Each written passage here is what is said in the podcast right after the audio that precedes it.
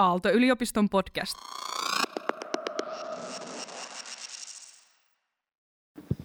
Okei, BB, hyvät ystävät, tervetuloa. Filosofia systeemiajattelu, seitsemäs luento. Ja kun me ei tiedetä, että, että onko ensi viikolla luentoa, toivomme, että on. Mutta koronasyistä emme tiedä, onko, niin this could be the last time. Mutta kiitos, kun tulitte. Tuossa ovella, niin myöskin koska mä tiesin orientoitua ehkä vielä vahvemmin kuin edellisellä kerralla, niin, ja kysymys ei ollut pelkästään mun kannalta ei-kättelystä, vaan, vaan, vaan tällaisesta yrityksestä jotenkin kohdata se ihminen, kun tulee tänne luennolle, niin hänen silmiensä kautta – niin äh, mä ajattelin, että, että melko varmaan mä tässä kyllä nyt teen tällaisen äh, Aaltosalin ennätykseen, aikaisemmin A-salin ennätykseen, siis tällaisten niin nauravien silmien hellän dynaamisen kohtaamisen frekvenssissä. Ja, ja että se oli aika, aika suuremmoista niin, äh, kohdata niin paljon niin äh, tuollaisia äh, ystävällisen odottavasti rohkaisevasti niin, niin sisään tulevia eh, katseita. Niin tämä mielessä, niin tempastaan tähän tällainen Helen dynaaminen katsekontakti tapahtuma. Ja, ja et, et, sinne antakaa katseita ja muita eh, tervehdyksiä silmien kautta. Kiitos hyvät ystävät. Tota, syksyllä niin Niin, mulla oli tuolla Levillä semmoinen, semmoinen tilaisuus, jossa tilaisuudessa myöskin niin, niin sitten ohjelman mukaan niin esiintyi semmoinen Johannes Hattunen niminen henkilö. Ja sitten sitä ohjelmaa, kun mä katselin, niin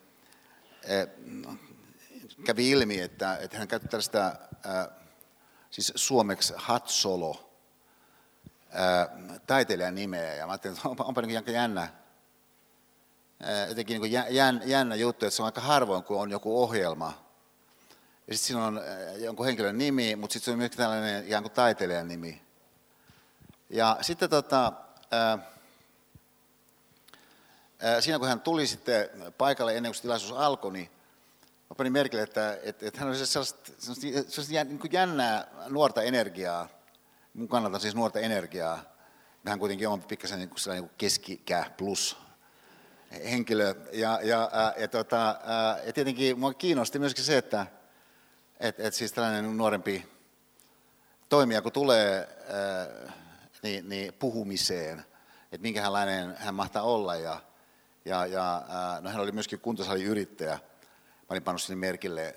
No joka tapauksessa, niin sitten kun hän aloitti, niin, niin, niin, niin hän aloitti tällaisella lauseella, että ei voisi olla paremmin. Ja, ja äh, no mä istun siinä edessä, mutta siinä sivussa.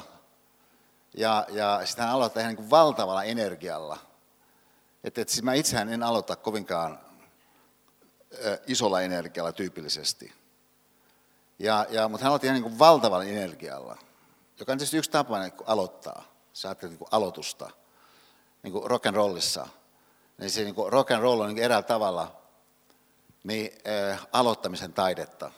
Että tavallaan se juttu on ohitse 30 sekunnissa niin kuin tavallaan. Tai sitten se vaan niin toistaa itseään tyypillisessä tilanteessa. No siis, äh, niin Johannes aloitti sen esityksen ihan valtavalla energialla, ja siis tämmöisellä lausella, että ei voisi olla paremmin. Ja mä ajattelin, että aika uskomatonta. Ja että et, et, et, saakohan poika ton niin toimimaan. Et, et, et, mä olin siinä, niin kuin, tietysti mä niin kuin hymyilin ystävällisesti ja rohkaisevasti. Ja, ja, mutta kyllä mä olin aika, aika niin skeptisissä mietteissä, että et, et, et, siis tota lausta hän ei kyllä saa toimimaan. Ja, ja vaikka mä siinä heti aluksi ajattelin, että on jotenkin ihan, ihan niin kuin mahdollista, ikään kuin tulee niin tosi, tosi vahvasti niin kuin palokunta niin kuin etupainotteisesti. Ja, ja se on yksi tapa ajatella, yksi tapa toimia etupainotteisesti ja, ja on konteksteja, missä se on paikallaan, kuten vaikka justiin niin, niin palokunnan osalta.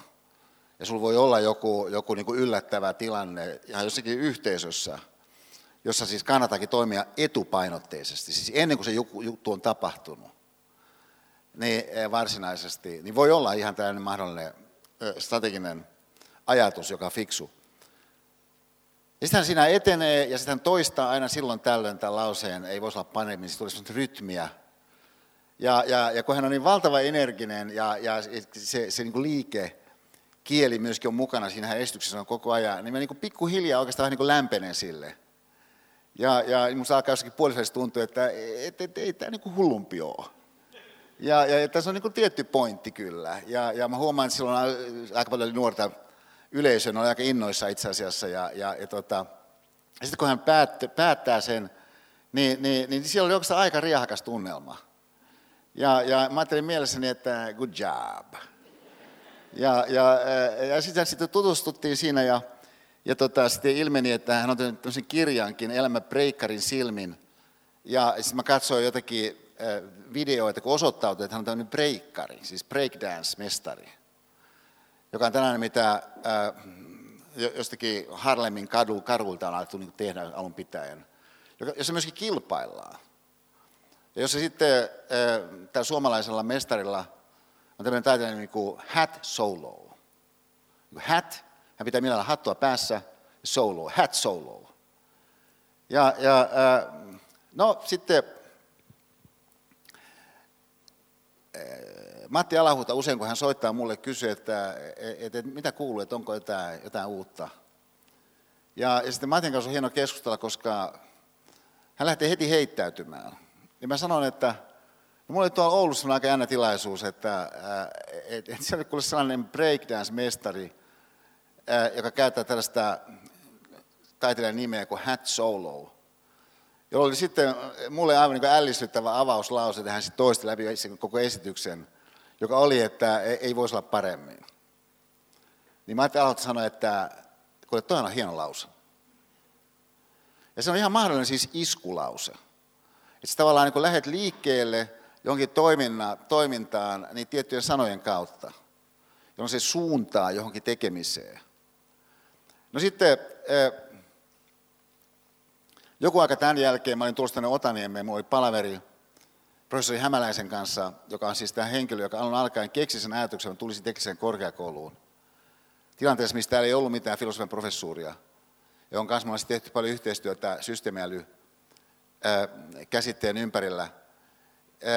Ja, ja, joka on minusta niin ihan niin valtava ajattelija ja valtava myöskin sellainen muutoksen tekijä, johon mä uskon, niin yhden meidän väitöskirjan tekijän kanssa. Mutta heti sen jälkeen niin oli tiedossa, että pitää ajaa Hyvinkäälle, missä mun äitini, niin, niin, että mä tarvitsin apua. Ja, ja tota, äitini, joka siis on nyt niin 92, ja, ja, ää, ja, ja kuitenkin aika hyvässä kunnossa ja näin. Niin, mutta totta kai mä lähtenyt vähän sen myöhässä – ja, ja äh, se on pikkasen aamuruuhkaa, kun mä tuun kaupungista. Ja, ja että mä tuun meidän porttikongista ulos, niin mä joudun vähän aika odottelemaan siinä ja, ja, ja, ja, ja muuta. Ja vähän niin kuin hikinen tunnelma mulle, ja, että miten päivää nyt sitten saa mahduttamaan, mahtumaan ja näin. Ja, sitten tuli yhtäkkiä mieleen tämä, tämä, tämä Hatsolon lause. Siis siitä näkökulmasta, että, että, että kun mä nyt tässä ajan 12 minuuttia, niin äh, mä Otaniemessä. Jos esimerkiksi tapaan yhden siis Otaniemen kaikkein briljanteimmista proffista, joka sen lisäksi vielä niin on ihan ratkaisevalla tavalla vaikuttanut siihen, mikä mun kannalta on nyt, niin tällainen Timonen avaruus, jos mä käytän sen yhden luennon käsitteessä, mahdollistava avaruus. Sen ohella, että Raimo kaiken aikaa myöskin syöttää mulle niin helminen funktiossa. Ja kun me ollaan sitten törmäsin Juhan kanssa, joka on aivan uskomattoman innostava, briljantti väitöskirjan tekijä, siinä keskusteltu. Niin sitten sen jälkeen niin, niin mä lähden täällä mun äh, Bemarilla, se on aika pikkuinen Bemari, ostin sen vanhana, niin, niin, niin tota, meidän naapurilta. Ja, ja, äh, Mutta kyllä se nyt kuitenkin siis tämmöinen neliveto Bemari niin on parempi kuin yksikään niistä autoista, millä Sean Connery ajoi Bond-filmeissä – niin sillä mä siis lähden ajamaan koti Hyvinkäätä, missä mun rakas äitini on siellä hyvässä kunnossa, niin voisiko sanoa, että, että sitä ei voisi olla paremmin? On siis ihan mahdollinen jäsennyksen tapa. Tämä on se pointti. Että jos ajattelet kieltä, niin yksi funktio, mikä kielellä voi olla sen ohella, että se antaa iskun jollekin, virittää kohti jotain tekemistä, on se, että se voi antaa jäsennystä. No sitä on toinen esimerkki.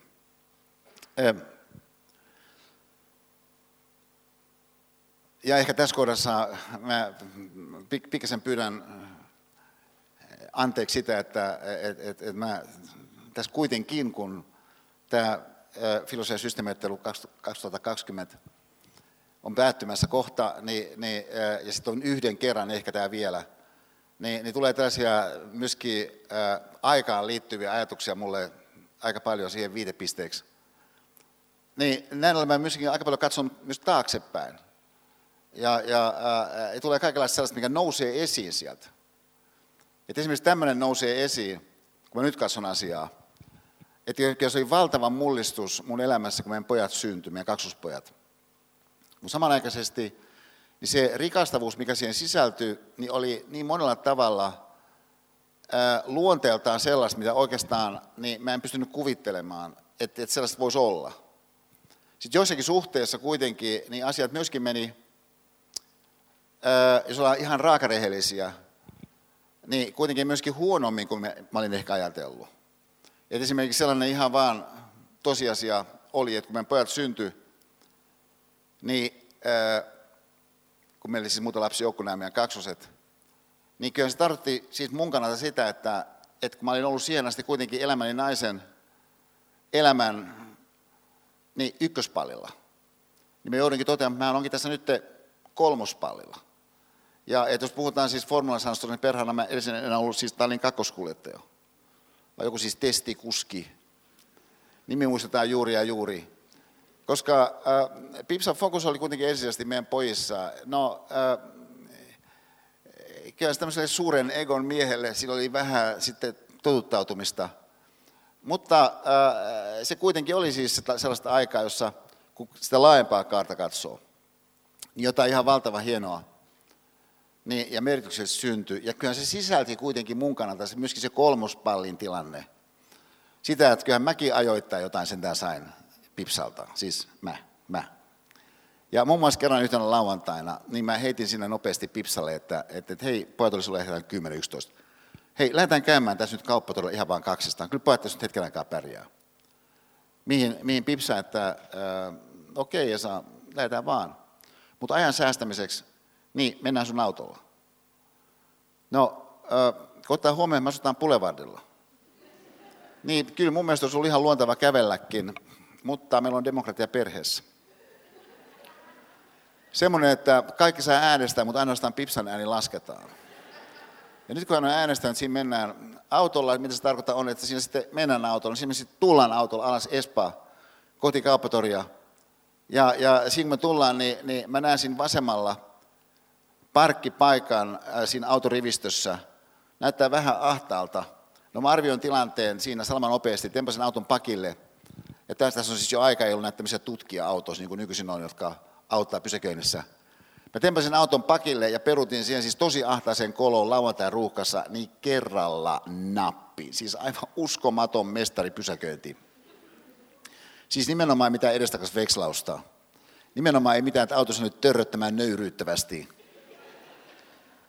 Se välikö ei kato täydellinen rytmi sisään tulos, siis sensaatiomainen pysäköinti ja pipsa kyydissä.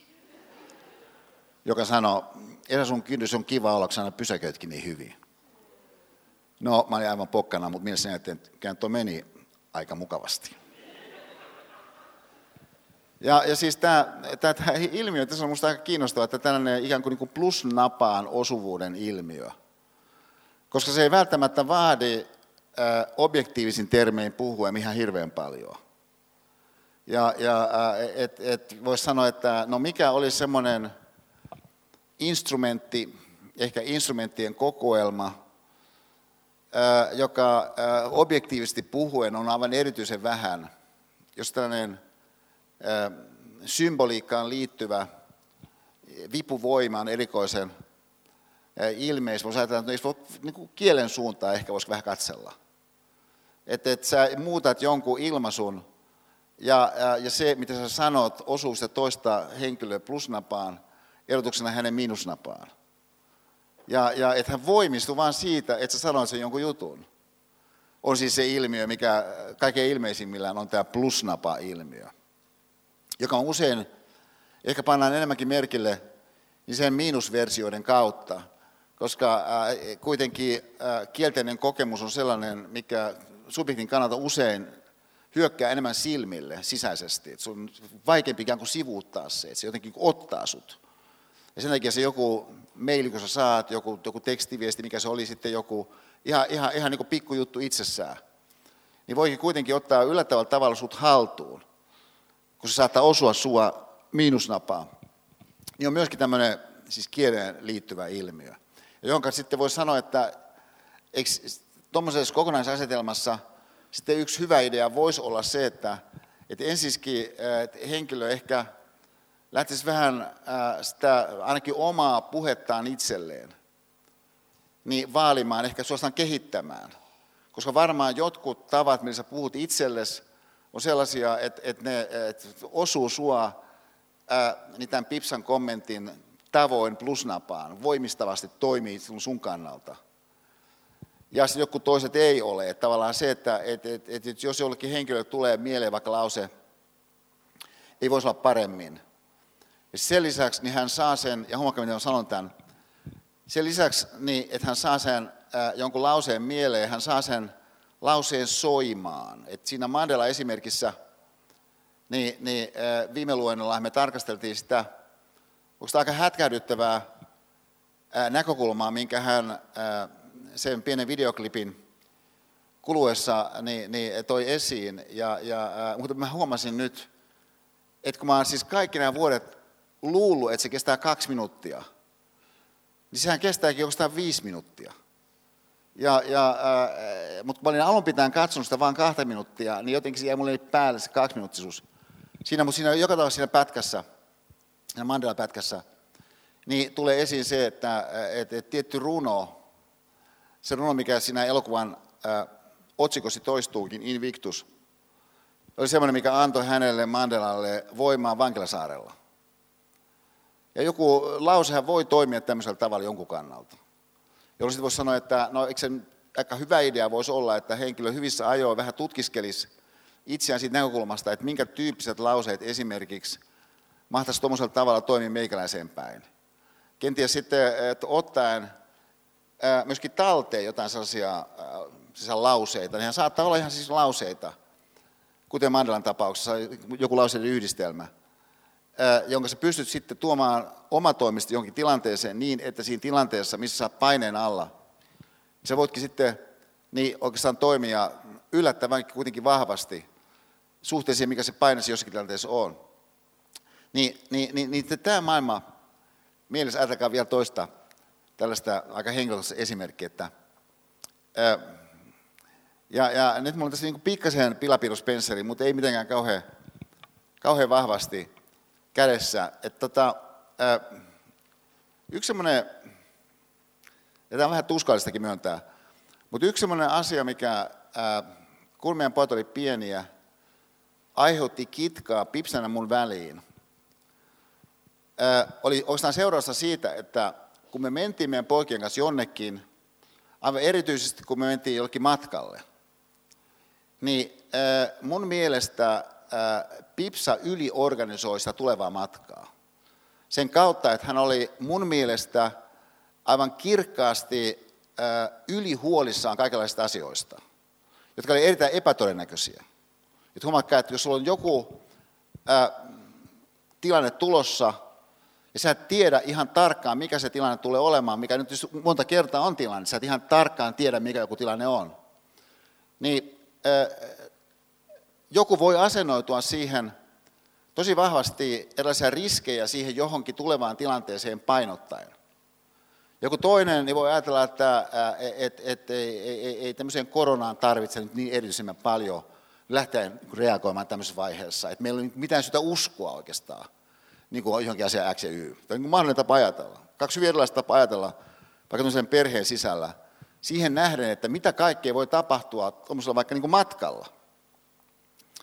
Ja, ja no silloin kun pojat oli pieniä, niin, niin mun kannalta, niin ei siinä, mun mielestä niin riitti aika pitkälti, että katsotaan tuon chimmarit mukana ja, ja luottokortti, eikö se olla siinä pikkuhiljaa? Ja, ja äh, niin Pipsan mielestä siis ei.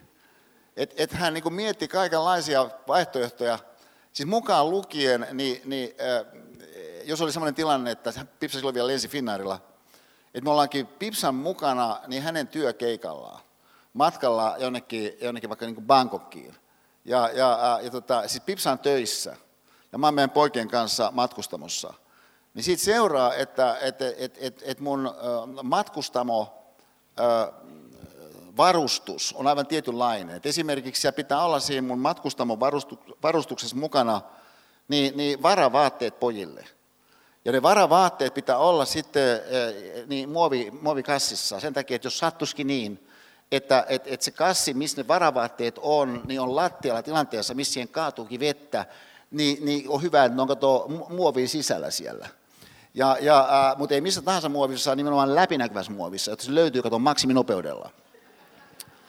Ja, ja ja siis tässä niin aika, aika detaljoitua niin, niin, äh, matkaan valmistautumista. Ja, ja, no sitten kerran me juttelin mun kaverin kanssa, joka oli ollut lomalla perheensä kanssa. Ja, ää, ja tota, ensin tämä toinen heidän lapsistaan oli siellä sairastunut, saanut jonkun korvatulehduksen siellä uima-altaassa. Ja sitten toinen oli kanssa saanut se jonkun korvatulehduksen siellä uima-altaassa. Se tuli aivan siis horror tarina koko, koko lomasta. No mä kuuntelen sitten, kun tämä mun kaveri kertoo tätä. Ja ajattelen mielessäni, että aika jännä juttu kyllä, kun meidän pojat on ollut meidän mukana kaiken näköisissä paikoissa, siitä lähtien kun on ollut kaksivuotiaita kun ei koskaan ole missään sairaita. Että olisiko tässä joku ehkä yhteys? Niin, niin sen välillä, e, että suurin piirtein kun he niin kun kosketaan johonkin, niin savetit lähtee viuhumaan. Ja, ja sitten sen välillä, että heille ei koskaan niin tapahdu mitään. Että tavallaan, pitäisikö mun hahmottaa, onko tämä Pipsa niin aika pitkälti niin kuin salaisen palvelun päällikkönä. Sen meidän perheen sisällä. Jolloin taas, jos mä hahmotan hänet salaisen palvelun päällikkönä, niin huomatkaa, mun asemahan ihan selvästi muuttuu toisenlaiseksi kuin jos mä en tästä viitekehyksestä käsin lähde jäsentämään sitä tilannetta. Jos ajattelee, että sä oot vaikka riviagentti Esa, niin, niin ja kun tilanne on päällä, niin se on aika todennäköistä, että sellaisen palvelun päällikkö joutuu siinä, vaikka se ei sinänsä ole hänen tyyliään, niin tilanteen ulkopuolella, niin, niin aika tämmöiseen käskyttäväänkin kieleen katoa niin, niin menemään. Et kun tilanne on päällä, että kato operatiivinen niin, niin että asetelma on tässä niin kuin käynnissä. Et, et, et siis, että limot tulee minuutin päästä ja sitten yhtäkkiä huomata, että joku ovi on tarkistamatta. Niin ei ole todennäköisesti, että saisi päällikkö sanoa, että kuule, voitko pikkuhiljaa tässä, jos sulle sopii, niin käydä tarkistamaan tuon oven.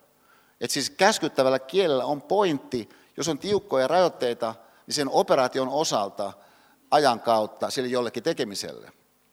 Ja että et, et, et, tämä näkökulma Pipsassa sallisen palvelun päällikkönä, niin oikeastaan antaa aika lailla kaiken kaikkiaan rakentavamman kokonaisnäkymän siihen meidän yhteiseen olemiseen, koska sallisen palvelun päällikön tehtävänä on eliminoida riskejä jo ennakolta. Jotta sä voit eliminoida riskejä ennakolta, sun pitää ajatella niitä, että mitä kaikkea voi tapahtua. Joku juttu voi olla ihan tosi epätodennäköinen, mutta sitä huolimatta täytyy eliminoida pois. E, eli toisin vielä, että et mit, mitä kapeammin taas sä ajattelet sit sun jostain omasta jutusta käsin, niin sitä tietysti ärsyttävämpi on se joku ennakointi, minkä seurauksena sitten niin, niin voi lähteä syntymään oikeastaan yllättävääkin jännitettä. Niin, niin, e, nyt tässä esimerkkitapauksessa niin, niin, e, niin tämän mieshenkilön Esa – ja tämän lady-henkilön Pipsa välillä, joka voikin sitten lähteä kaiken kaikkiaan syöttämään heidän kuvaa toinen toisestaan.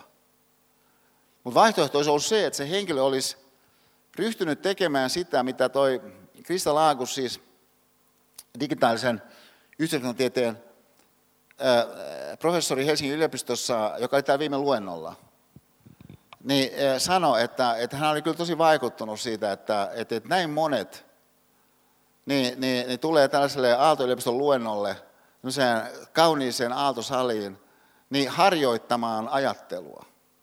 Se oli minusta huikea, huikea muotoilu, harjoittamaan ajattelua. Että sen ajattelun harjoittamista on se, että sä esimerkiksi otat kiinni jostain semmoisesta sanasta tai sanayhdistelmästä, jonka kautta sitten saat jonkun laajemman kokonaisuuden jäsentymään toisella tavalla, kuin mitä olisi tapahtunut, jos sä olisit ottanut siitä sana yhdistelmästä sillä tavalla kiinni.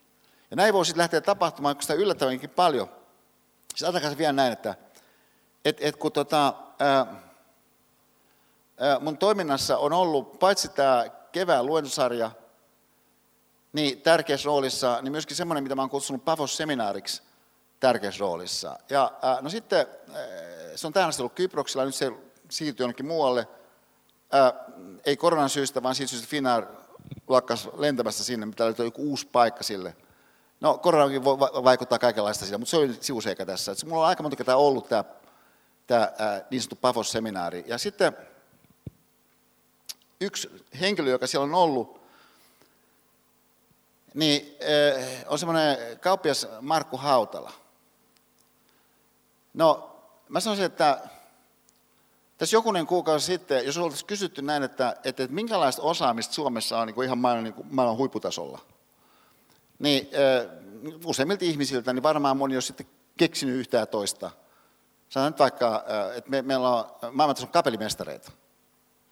Ja, ja äh, että tietyllä niin high-tech-aloilla meillä on ihan niin maailmantason äh, osaamista. Niin kuin, äh, ja ja äh, et, et, niin kuin peleissä vaikkapa.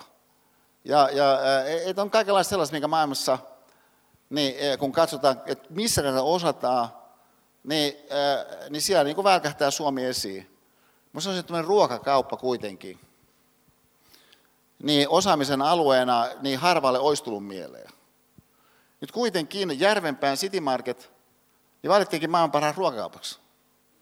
Mutta Marku Hautala niin, niin vetää sitä, hän on kauppias siellä niin on ollut mun Pavos-seminaarissa seitsemän kertaa.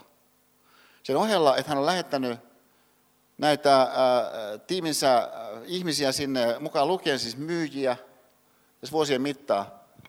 No tietysti voi sanoa, että et, et, et, okei, Esan seminaari, niin, niin e, tuskin se nyt kauhean paljon poikkeaa siitä, mitä Esan luennot on Aalto-yliopistossa, mutta en mä nyt tässä, kuten joku kauppislainen vaikka täällä, niin mä oikeastaan huomannut, että Esa kauheasti käsittelisi tuota niin kuin ruokakauppaa. Ja, ja, ää, ja se pitää paikkaan, se on paljon sellaista, mitä mä en käsittele, mutta joku voi omassa mielessään käsitellä. Niin uudessa valossa esimerkiksi ruokakauppaa. Että jos tämä onkin sun maailmassa ruokakaupan maailma, niin se voi olla, että se ajattelun liike, minkä se tilanne mahdollistaa, kun sä harjoitat sun ajattelua, jostakin uusista suunnista, voi lähteäkin avaamaan niin sen ruokakaupan semmoisella tavalla, että hetken päästä niin siellä onkin maailman ruokakauppa. Niin on tällainen ihmisessä oleva, siis meissä oleva mahdollisuus. Ja nyt tämä mahdollisuus on sellainen, mitä mä haluaisin ää, nyt ää, tämmöisen vähän pidemmän videon pätkän valossa lähteä hahmottamaan. Nyt aluksi näyttää, että tämä pieni videon pätkä ää, oikeastaan ei millään erityisen ilmeisellä tavalla ää, niin, niin liity siihen, mitä me ollaan tässä nyt toisessa tarkasteltu, tai sitten meidän tämän kerran kokonaisotsikkoon myöskään. Tämä vie meidät saireen Afrikkaan, tilanteeseen vuonna 1974, jossa Muhammed Ali niin nousee nyrkkeilykehään haastajana. Hänen historiansa oli sellainen, että hän nuorena nyrkkeilijänä silloin alkuperäiseltä nimeltään Cassius Clay, niin nousi sensaatiomaisesti niin, niin maailmanmestariksi. Ja hänen nyrkkeilytyylinsä oli oikeastaan erilainen kuin kellään muulla oli ollut tai kukaan on voinut kuvitella, kellään ylipäänsä voi olla. Jossa äh, hän ikään kuin tanssi karkuun vastustajiltaan. Ja, ja, äh, ja, ja sitten sen lisäksi niin, niin hän verbaalisesti kaiken aikaa myöskin toi semmoista lisää, mitä nyrkkeilykehistä ja ylipäänsä urheilussa ei ollut totuttu näkemään. Ja näin he voitti sitten maailmanmestaruuden. Ja, ja että et, et, et hän oli tämä mestaruusvyö, mutta sitten hänet äh, niin, niin, äh, draftattiinkin Vietnamin sotaan. Minne hän kieltäytyi lähtemästä. Äh, I ain't got anything against them Vietcong. Ja äh, mustana kaverina hän kuitenkin sinne sitten oltiin lähettämässä, no hän kieltäytyi lähtemässä sinne, minkä seurauksena hän menetti tämän mestaruusvyönsä ja sen lisäksi myöskin ö, oikeuden niin ylipäänsä harjoittaa sitä, mikä oli hänen elinkeinonsa ja missä hän oli maailman paras, yrkkeilyä. Ja kaikenlaista sitten, että kun Yhdysvalloissa on parhaillaan on menoillaan aika pimeät kaudet, niin tämä oli myöskin pimeätä kautta. Ja, ja no sitten jossakin vaiheessa kuitenkin, niin, niin paine muodostui liian suureksi ja hän sai takaisin oikeuden nyrkkeelle, mutta hän oli menettänyt parhaat vuotensa. Ja nyt hän vähän sen liian vanhana yrittää paluuta. Ja mestarina on Joe Frazier niminen valtava taistelija. Järjestetään sitten ottelu Madison Square Gardenissa. ja, ja ottelun kuluessa niin nämä kaksi valtavaa taistelijaa sitten takoo toisiaan 15 erää. Ja loppujen lopuksi ottelun sitten pisteellä voittaa Joe Frazier. Ja tämä alin paluu epäonnistuu. Sitten tästä kuluu vähän aikaa, ja, ja, ja nuori haastaja tuleekin Joe Frazierille, nimeltään George Foreman, joka siinä vaiheessa niin ei ole tullut mitään ottelua pidempään kuin kaksi erää. Ja joka, joka tyrmää Joe Frazierin kahdessa erässä. Hän onkin maailmanmestari. No nyt häntä vastaan Ali on nousemassa. Niin, tai semmoisesta dokumentista, uh, When We Were Kings, uh, nyt, nyt tämä näyttää jotenkin oudolta. Tota, uh, niin, niin, uh, tässä semmoisesta dokumentista When We Were Kings, uh, jossa on suoria otteita niin, niin, ää, myöskin tästä ää, reaaliaikaisesta niin, niin, ää,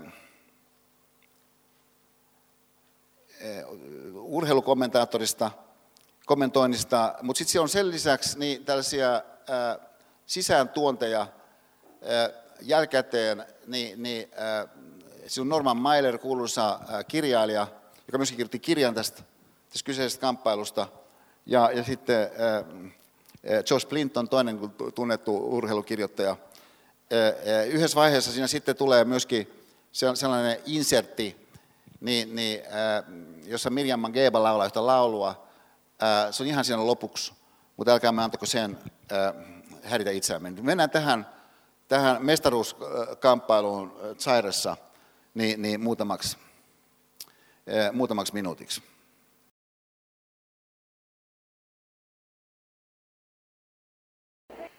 Okei, mä keskitän tuohon. Nyt, nyt, nyt tota, jos ajatellaan, mitä me tuossa nähtiin, niin, niin siitä näkökulmasta, että, että kun todellisuus iskee vastaan, niin, niin yksän, yksän mahdollinen sisääntulokulma niin, niin on proaktiivisuus. Että se ikään kuin et jää odottelemaan, että mitä se joku tekee, vaan sä lähdetkin aloitteellisesti jo ennen kuin se on tehnyt se jotain, mitä se mahdollisesti tulee tekemään. Ja, ja että et, tavallaan saat liikkeellä ää, ennakoivasti. Kuten tässä tapauksessa ää, Norman Mailer hahmottaa tämän ensimmäisen erän. Ää, myöskin tämä ää, live-tilanteen kommentaattori on hämmästynyt siitä, että kuinka rohkeasti Ali lähtee vastaan vastustajansa. Mutta Norman Mailerin oli siis sininen paita.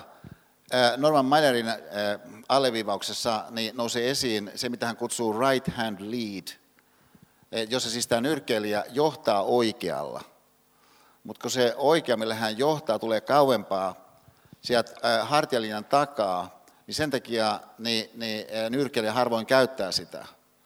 Koska ennen kuin se ehtii sieltä tulla, niin, niin, niin hän on auki niin vastustajan mahdolliselle niin, niin, vasemmalle koukulle, joka on juuri Formanin kovin isku. Tavallaan se voi tulla johonkin tilanteeseen, ja sä oot jo ennakolta ajatellut sen niin, että, että sä haluat tulla siihen proaktiivisesti, on niin kuin mahdollinen ajattelemisen tapa.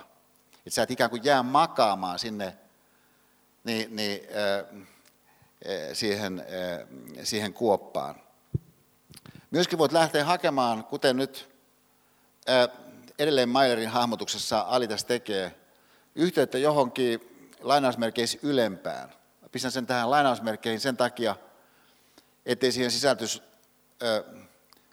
niin, niin, liian vahvasti niin mitään teologisia vivahteita tähän ajatukseen, jossa voi ajatella, että et, et, et Mandela myöskin siinä meidän Mandela-esimerkissä niin työskenteli. Yhteys jonkin ylempään. Että on jotakin enemmän kuin vain on se jokin omakohtainen hyöty tai tavoite tai, tai kunnia, että se palvelet jotakin suurempaa. Mikä alintapauksessa liittyy myöskin siihen, että vaikka hänen vastustajansa – istuva mestari Foreman on myöskin musta kaveri, niin, mutta Ali on kansanmies. Ja nämä tsarilaiset koki hänet Alin omakseen. Johtuen myöskin ehkä siitäkin, että, että, että alun pitäen kun Foreman tuli paikalle, hän tuli sitten isojen susikoirien kanssa, mutta ne isot susikoirat tässä assosioituu siihen kolonialistiseen sortohallintoon, mikä siellä oli aikaisemmin ollut. Ja, ja että alun alkaenkin se yhteys hänen ja sitten sen paikallisen väestön kanssa jäi vähäiseksi. Mutta siis se yhteys ylempää, niin on tietysti sellainen, mikä, kuten proaktiivisuus, on sellaista, että on sun tilanne mikä tahansa, niin sulla voi olla joku yhteys jonkin ylempään. Että jos mä ajattelen tässä kohdassa vaikka presidentti Ahtisaarta, niin, niin kyllä minusta on selvää, että, että, että se, että presidentti Ahtisaari on... Ö,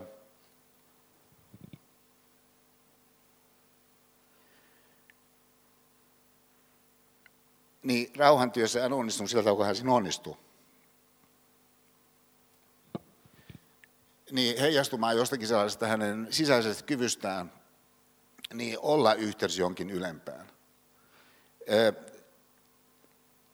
No, kun sulla on tilanne päällä, niin on aihetta tehdä analyysi siitä, että mikä se tilanne oikeastaan on. Varmaan se on aikaisemminkin tehnyt sitä ennen sitä tilannetta. Mutta voi olla, että siinä tilanteessa on erityispiirteitä. Tämä on hirmuisen tärkeä tämän Ali-esimerkin kannalta. Siinä suhteessa, että, että, että jos on kysymyksessä joku urheilulaji, tässä tapauksessa ää, nyrkkeily, niin voi ajatella, että no melko varmasti niin se kehä on semmoinen kuin nyt oli Madison Square Gardenissa. Että varmaan on kaikenlaista sellaista, mikä, mitä, mitä erilaiset säännöt säätelee. Mutta toisaalta voi olla tässä kehässä tällä kertaa myöskin jotakin erityispiirteitä.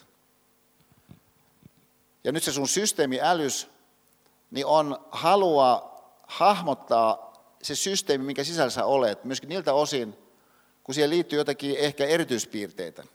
Jotakin sellaisia, että ei olisi uskonut, että se on se systeemi tällä kertaa sellainen, kuin se nyt sattuu olemaan. Että kun Ali siinä liikkuu, niin, niin varmaan hän huomaa sen, että, että, että tämä on yllättävän pehmeä. Tämä, tämä, tämä, tota, tämä, tämä kehä. Ja tässä on kyllä tosi raskas liikkua, tässä on tosi raskas tanssia, niin meikäläisen. Mutta ei ainoastaan meikäläisen, vaan George, joka on isompi kuin mä, niin hän on myöskin tässä aika raskas liikkua. Ja sitä jossakin vaiheessa varmaankin ilman sen kummempaa ajatusta vain ajautuu kehäköysiin. Mutta ajatuessa niihin kehäköysiin myöskin panee merkille sen, että, että nämä oikeastaan yllättävän löysät nämä kehäköydet jolloin sitten syntyykin se mahdollisuus, että, että ehkä se tosiasia, että se on tosi raskas liikkua ja sen lisäksi nämä kehäköydet on näin löysät, niin avaa jotakin aivan erityistä, jos ei muussa, niin ainakin siinä, että et, et kun tietysti sellaisessa tilanteessa, missä sun kimppuun hyökätään, sellaisessa tilanteessa, missä ä, iskuja satelee, niin on tietenkin aivan selvää se, että sun täytyy suojella sun arvokkaintasi. Ja, ja että on kaikenlaista sellaista, mitä vielä voidaan, niin, niin sitten voidaan jostakin luopua. Ja, ja, mutta on tiettyjä juttuja, mitkä on niin kuin arvokkaampi kuin toiset jutut. No, tuollaisen nyrkkeilijän tapauksessa, mikä on kaiken arvokkainta, on hänen päänsä. Hänen täytyy päätään suojata. Mutta ehkä se mahdollisuus on justiin se, että et, et, et, et koska ne kehäköydet onkin niin löysät nyt poikkeuksellisesti, niin avaakin mahdollisuuden siihen, että sä pystyt samanaikaisesti väsyttämään sun vastustajaa ilman, että hän itse sitä välttämättä edes huomaa, ja sen lisäksi niin suojata sun arvokkainta. Että hän ei yksinkertaisesti ulotu sun päähän. No nyt jos ajatellaan sellaista tilannetta, mihin viittasin tuossa pysäköintiesimerkissä, joka on siis se, että, että sulla on jotkut rakastuneet ihmiset, niille rakastuneille ihmisille tulee se valtava elämän onni, että, että he saavat lapsen, tai kuten meidän tapauksessa kaksi lasta kerralla, kaksoset. Niin täysin varmaa on se, että se heidän välinen suhde nyt joutuu joissakin suhteissa iskujen alle, se suhde. Tai siis täysin varmaa. Nyt jos sanotaan, että no, jos iskuja alkaa sadella johonkin parisuhteeseen, niin, niin, niin mitä tuommoisessa tilanteessa aina kannattaa pitää mielessään? No voisi sanoa, että no yksi on se, että, että sun kanssa ensinnäkin olla niin proaktiivinen. Että sun ei varmaan kannata antaa vaan niin sen jonkun tilanteen tulla päälle, vaan sun on kannattanut ehkä jo ennakolta vähän miettiä sitä että pitäisi tässä niin kuin kotona tehdä jotakin järjestelyt esimerkiksi. Ja, ja että et, et, et, pitääkö mun katsoa vaikka mun niin aikataulua vähän niin uusin silmiin. Jo ennen kuin se tilanne on päällä, sä voit proaktiivisesti miettiä sitä, voit analysoida myöskin niin sitä, sitä, sitä, jo ennen kuin se tilanne on päällä, tilannetta, mutta sitten kun se tilanne on päällä, niin edelleen myöskin, sulla voi olla joku yhteys jonkin ylempään. Onko tämä aika tietoisestikin muotoiltuna? Että se on niin kysymys jostakin isommasta kuin vain nyt, että meikäläisellä on niin kivaa tässä. Esimerkiksi voi olla yksi ihan mahdollinen ajatus. Että et, et, et, on jokin ajatus, jokin isompi ajatus elämästä, mikä ilmenee sen kautta, kun nyt saamme tämän lapsen. On siis ainakin kuin mahdollinen ajatus. No edelleen sitten, niin, niin, niin sehän saattaisi ajatella näin, että on, mikä tässä on ainakin tärkeintä siinä tilanteessa, missä iskuja alkaa tulla, on se, että me suojellaan sitä, mikä on kaikkein arvokkainta, joka on meidän välinen suhteemme. Niin on sellainen asia, mitä useimmat, ihan kirjaimellisesti useimmat perheet, johon lapsi syntyy, kyllä eivät muista. Ja, ja huomakka, niin minimijohtopäätös siitä, jos sä haluat sitä suhdetta vaalia, on, että meillä täytyy olla myöskin aikaa vain toinen toisillemme. Ja, ja on niin minimijohtopäätös. Mutta on myöskin kaikenlaista muuta sellaista, mikä varmaan siinä, kun sen asian ottaa tarkasteluun, voi, ää, voi sitten tuodakin ratkaisuja, niin niin sanokseni sen kehäköy, ke, kehätilanteen, niiden kesä, kehäköysien et, ulkopuolelta.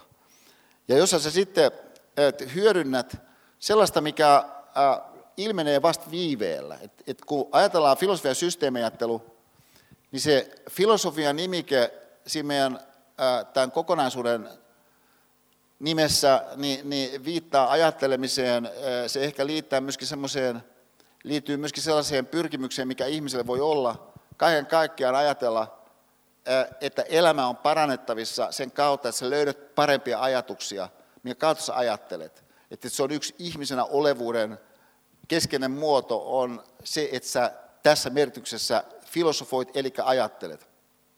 Mutta systeemiajattelu viittaa siihen, että et, et, et on myöskin sellaisia kokonaisuuksia, minkä esiin hahmottaminen käytännön kannalta on aivan erikoisen tähdellistä. Että on sellaisia tapoja äh, hahmottaa kokonaisuuksia, jossa esimerkiksi niin sen mallin kautta, mikä kokonaisuudet on, niin, niin tulee hyvin äh, selkeästi nähtäväksi se, että, että jotkut vaikuttavuudet syntyy vasta viiveellä. Mutta syntyessään vasta viiveellä ne voi muuttaa sen kokonaisuuden laadullisesti toisenlaiseksi kuin se oli aikaisemmassa vaiheessa, vaikka se muutos viime vaiheessa oli hyvin pieni. Että jossakin vaiheessa yhtäkkiä, niin se lähteekin niin, niin, kasvamaan niin, niin valta, valtavalla voimalla se joku, joku niin kuin tartuntatilanne vaikkapa. niin on siis mahdollista ajattelutapaa. Ja ää, tarkoittaa sitä, että vaikka nyrkeilykehän kannalta jossakin, jossakin sairessa, niin, niin että et kun ää, George on ihan niin kuin timanttisessa kunnossa, hän on isompi kuin mä, he iskee kovemmin kuin mä, mutta toisaalta täällä on aika, aika kostea tämä ilmanala, täällä on niin valtavan kuuma, ja, ja että tämä pinta, millä me tässä nyrkkeillään, tämä on tosi raskas, että et, et, siis, et, tämä väsyttää nyrkkeilijää. Ja kun, kun se nyrkkeilijä väsyy, samanaikaisesti ehkä vieläpä henkilönä, joka on tottunut siihen, että hän, hän pystyy kahdessa erässä lopettamaan ottelut. Niin yhtäkkiä hän onkin niin kuin esimerkiksi kolmannessa, neljännessä, viidennessä erässä, niin se voi synnyttää sellaisen kehän siihen, minkä seurauksena hän ei huomaa sitä, että, että kuinka paljon hän itse asiassa väsyy. Jonka takia hän sitten onkin laadullisesti toisessa tilanteessa, esimerkiksi seitsemännessä erässä, kuin mitä hän niin kuin mitenkään kuvittelee, että hän on. Jonka takia sitten se loppuratkaisu ehkä siinä kahdeksannessa erässä, niin kuin me näimme, niin oikeastaan ei vaadi kuin aika pienen kombinaation. Oikeastaan kaksi iskua ja se on siinä. Ja, ja äh, siis se äh, piilevä systeemidynamiikka, jossa erilaiset sellaiset asiat, mitkä on kätkössä ja ilmenee vasta ajan kautta, on yksi mahdollinen johtopäätös niin tästä aliesimerkistä. Ja käytännön toteutuksen kannalta, niin se tosiasia, että totta kai, jos on niin, että jotain tapahtuu viiveellä ja, ja on aika selkeästi määrittyneet onnistumisen ehdot, kuten urheilus lähtökohtaisesti on, niin on tärkeää myöskin se, että sä kehität sun kykyä ajoittaa oikein. Että Alihan yrittää siinä viidennessä erässä niin, niin sitä, mikä hän sitten onnistuneesti teki vasta kahdeksannessa erässä. Että hän niin kuin yhtäkkiä nouseekin sieltä.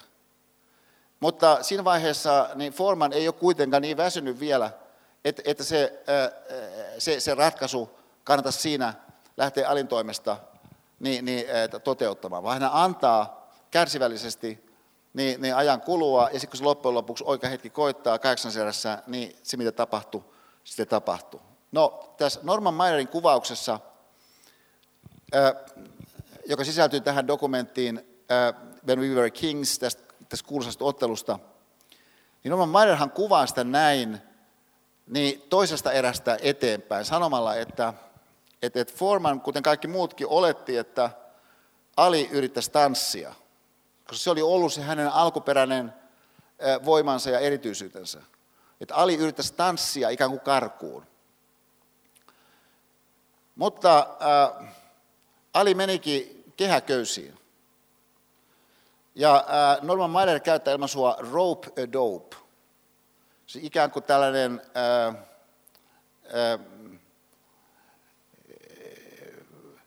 viittaus siihen, että et, et, et se, se jollakin tavalla aiheutat seurauksia, niin, niin, jotka on hyvin voimakkaita, niin kehäköysien kautta, rope a dope, on ilmaisu, mitä Norman Mailesin käyttää. Nyt voisi sanoa näin, että minkä takia niin, niin Formanin kulmakaveri niin, ei pannut merkille sitä, että hei, että Alihan on tässä tekemässä rope dopea. Että hän yrittää sillä, että hän asettuu kehäköysiin ja näyttelee niin, niin avutonta, houkutella niin Sut George niin, niin, iskemään itseään ja luulemaan, että sä, että sä oot iskun päässä niin, e, voitosta, kun tosiasiassa hän vähän väsyttää sua. Joka on siis tämän Ropedopin keskeinen e, ajatus, että sä käytät kehäköysissä nojailua niin sun vastustajan väsyttämiseen. Ja tämä puolestaan on mahdollista erityisellä tavalla tässä saireen tapauksessa, koska ne kehäköydet on niin löysät. Niin miksei George Foremanin kulmakaveri sanonut niin Georgeille, niin, niin hei, että nyt pitää, pitää olla tarkkana, että Ali tekee rope Ja vastaus kuuluu, siitä syystä, että ilmaisua rope ei ole olemassa. Siis aina tulla ajanhetkellä, niin sun voi olla sellainen tilanne, että sulle ei ole sanaa jollekin asialle. Et, et voi olla niin, että et esimerkiksi on olemassa ää, nimikkeitä vaikka ää, vähittäiskauppaa koskevalle jollekin niin huippukurssille jossakin London School of Economicsissa. Ja sitten, sitten e- erilaiset henkilöt niin, niin pyrkii pääsemään sille huippukurssille. Sillä on joku nimi, josta käy heti ilmi, mistä on kysymys.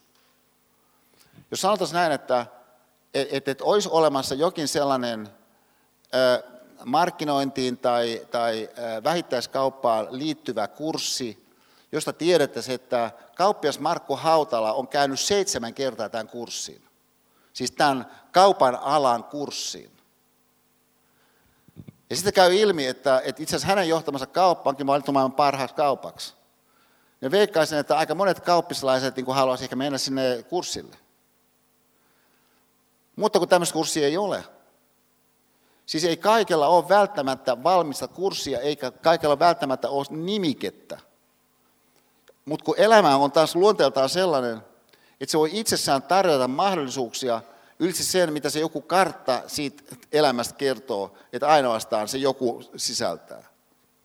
Niin antaa meille tämän, tämän, tämän kysymyksen, joka, joka, joka, joka tota, tässä me ajatellaan filosofiaa tässä kohdassa. Niin, ja anteeksi, mä sanon tämän vähän sen ehkä hassusti, mutta mut kyllä sitä ihan tosissani tässä kuitenkin loppujen lopuksi, että jos mä ajatellaan kieltä, nyt filosofian kannalta, niin siis filosofithan on paljon miettineet kieltä. No yksi syy siihen, että minkä takia filosofit on miettinyt, miksi filosofit on miettinyt paljon kieltä, on se ilmeinen syy, mihin oikeastaan me alun alkaen, niin täällä Pipsassa Hansen palvelun agentina esimerkillä ja, ja Hatsolo esimerkillä myös niin kohdistettiin huomioon, koska on niin ilmeistä, että se miten sä ilmaisit jonkun asian vaikuttaa siihen, että miltä se asia sun kannalta näyttää. Ja näin ollen, että mihinkälaisiin toimiin sä niin ryhdyt annettuna, kun se sun kuvaus tässä suhteessa ikään kuin rajaa sitä maailmaa sun kannalta, missä sun elämä tapahtuu. No filosofit lähtökohtaisesti haluaa viedä asioita kuitenkin äärirajoille. Ja näin ollen kysyä esimerkiksi näin, että onko mahdollista, että se kieli, mitä me käytämme, että silloinkin kaiken kaikkiaan on se mitä tahansa kieltä, niin jotkut rajat. Ja, ja että et onko niin, että on joku raja, minkä yli sä et itse pääse. Että vaikka kieli on tosi tosi hyödyllinen, niin onko silti niin, että sen rajat tulee jossakin vastaan. Sitten taas toisaalta, jos on niin, että, että, että on jonkun, minkä yli sä et pääse, niin, niin miksi te pääse sen yli? Mitä se tarkoittaa se, että sä et pääse sen yli? Ja on sitä maailmaa, mihin, mihin liittyy äh, viime vuosisadalla aika, aika maineikkaita äh, hahmotuksia, jotka myöskin on sellaisia, että ne on kuitenkin loppujen lopuksi niin, niin oikeastaan kenen tahansa, joka pikkasen haluaa lähteä siihen alueeseen sukeltamaan ja, ja, ja energiaa sille kohdistamaan, niin, niin ottaa tarkasteluun, niin esimerkiksi tällainen saksalainen äh, nykyfilosofi Wolfram Eilenberger, niin hän on suomennettu tämmöinen kirja Taikurien aika. Tämä on muuten mainio tyyppi, koska hän on siis saksalainen kaveri, mutta hän on suomalaisen voimaledin kanssa naimisissa. Ja sen lisäksi niin hänellä on kaksoset. Ja, ja, ja tota, mä en ole tavannut häntä, mutta, mutta tämä on mielettömän hieno kirja. Niin, niin, äh, keskittyen tällainen alaotsikko on filosofian suuri vuosikymmen 1919-1929, niin kymmenen vuoteen keskittyy, siis sata vuotta sitten tilanteeseen. Ja, ja kaksi sellaista filosofiaa, mitkä erityisesti siellä ehkä meidän kannalta kiinnostavasti tulee tarkasteluun, niin on Ludwig Wittgenstein yhtäältä ja sitten Martin Heidegger taas toisaalta. Tämä Wittgenstein on sellainen hahmo, joka, äh, joka monella tavalla on kiehtova ylitse sen, mitä hänen kirjoituksensa on. Että hänen kirjoituksensa niin eivät ole mitenkään äh, lähtökohtaisesti erikoisen imevää niin, niin, luettavaa. Et, et, et, et siellä on yksittäisiä sellaisia lauseita, jotka, jotka vetää mukana, mutta, mutta, mutta kaiken kaikkiaan niin, niin, niin Wittgenstein on taas filosofinen kirjailija on sellainen, että, että hänen lukeminen niin, niin, äh, monasti ei ole ihan siis valtavan äh, mukansa tempaavaa, mutta hänen hahmonsa on tosi mukansa tempaavaa. Ja häntä on suomennettu erittäin paljon. Ja silloin kun mä olin Helsingin yliopistolla, niin minulla oli kunnia pitkään jakaa työhuone näiden suomennosten tekijän Heikki Nymanin kanssa, joka oli akateemikon Keho von Richtin äh, assistentti, joka akateemikko Keho von Witt puolestaan, niin oli Wittgensteinin seuraaja niin, niin Cambridgeissa siinä ää, professorin ää, virassa, kun, kun Wittgenstein siitä luopuu. Niin mä luen tämmöisen yhden pienen pätkän, jonka, ää, jonka Heikki on suomentanut, niin, tai tämmöisessä kirjassa kirjoituksia 1929-1938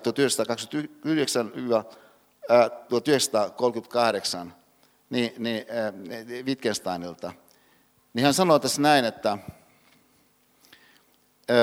ihmisellä on vietinomainen tarve rynätä päin kielensä rajoja.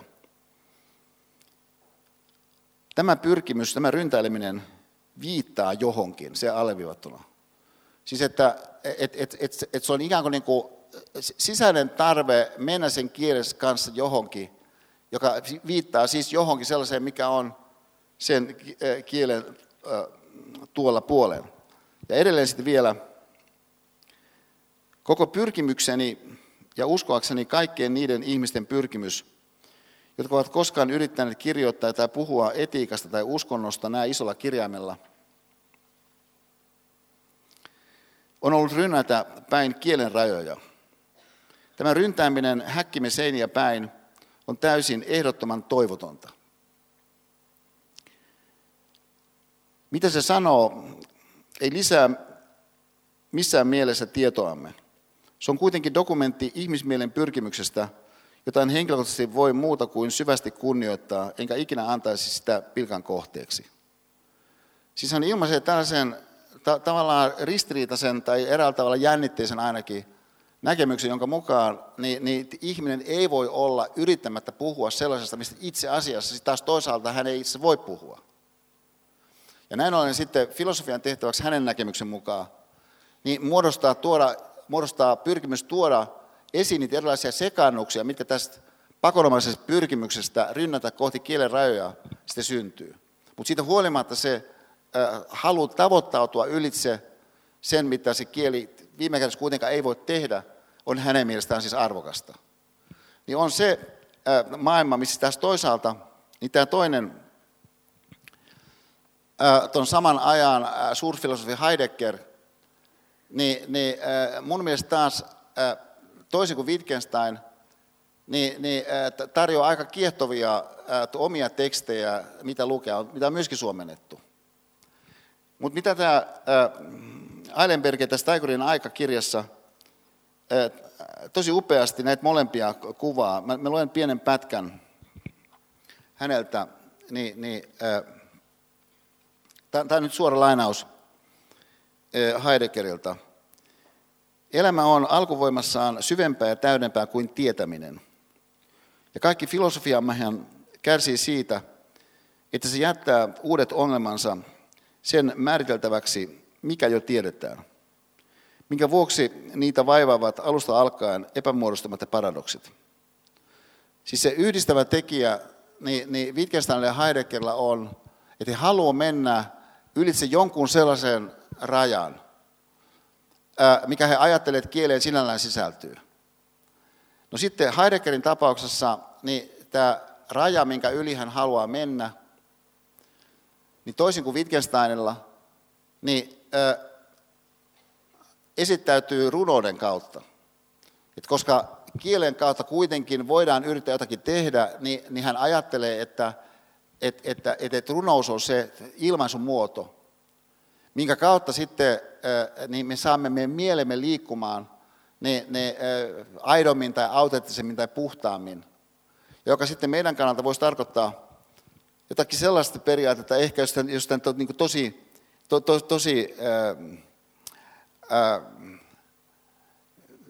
tiiviisti ilmaisee, että et, et, okei, on tärkeää hankkia uutta tietoa, mutta vielä tärkeämpää kuin uusi tieto on ajattelun liike, joka voi olla esimerkiksi sitä, että me lähdetään hakemaan jotakin selkeästi erilaista sanastoa, jos me ajatellaan meidän oman elämän elämistä. Että emme ajattele sitä, että haemme jotakin suurta puheenvuoroa, joka, joka, joka puhuttelee filosofian kentässä, vaan että haemme jotakin sellaista, joka vie meidän omaa elämää syvemmin eteenpäin selkeästi, selkeästi erilainen kuljetus, että kuljetat sitä sun ajatusta jollakin tavalla. Että jos sä ajattelet, että sä salissa, niin melko varmasti sä kuljetat sun ajatusta eri tavalla verrattuna siihen, että sä et olisi ollut siinä samana aikana tässä salissa. Että se, mihinkä Krista Laagus viittasi tällaisena ajattelun harjoittamisena. Se on niin harjoittamista myöskin siinä merkityksessä, että se joku tietty kuljetus, minkä sä synnytät, harjoittaa sua tekemään ehkä toisia kuljetuksen muuallakin. Ja näin ehkä syntyy selkeästi erilainen kokemus. Kaiken kaikkiaan sitten jostakin asiasta, joka voi olla vaikkapa niin, niin se sun elämä siellä ää, lapsiperheessä. Ainakin joiltakin osin se kokemus voi olla erilainen. Jolloin sitten myöskin kaiken kaikkiaan sun tekeminen voi muuttua, sun oma oleminen voi uudistua. Ja kaiken tämän ytimessä on vain se, että sä suostut käyttämään sitä instrumenttia, mikä sun kaiken aikaa joka tapaus on käytössä, joka on sun kieli. Niin semmoisella tavalla, joka ei antaudu erilaisiin sellaisiin latteuksiin tai sellaisiin tavanomaisuuksiin, mihin taas toisaalta kiusaus on tosi voimakas, niin, niin antautua. Ja siinä suhteessa, jos ajatellaan, että, että mitä sen ajattelun harjoittamisen kautta, mitä tässä salissa, tai ehkä sä kuuntelet sen jonkin podcastina tätä meidän tilaisuutta, ja pystyt siinä samaan siinä, äh, samalla kun kävelet tätä kiltalenkkiä, niin äh, harjoittaa sun ajattelua, niin on se, että sun oleminen jollakin tavalla niin, niin lähteekin sitten uudistumaan niin, että se jokin tekeminen niin, niin, äh, ilmenee rikkaampana kuin ilman sitä sun ajattelun laajempaa harjoittamista olisi ollut. Mutta siitä huolimatta se kaikki tapahtuu niin sanoksi kehäköysien ulkopuolella. Että se ei ole niin suoraan johdettavissa siitä itse jostakin tekemisestä yhtään enempää kuin mitä tahansa K-City Marketissa onkaan tapahtunut, niin se ei ole suoranaisesti johdettavissa mistään, mitä on tapahtunut jossakin tietyssä vaikka Pavos-seminaarissa. Koska se kaikki tapahtuu sen kautta, että ne ihmiset niin, niin harjoittaa sitä erikoislaatuista instrumenttia, mikä meillä niin, niin ajattelun muodossa kullakin on.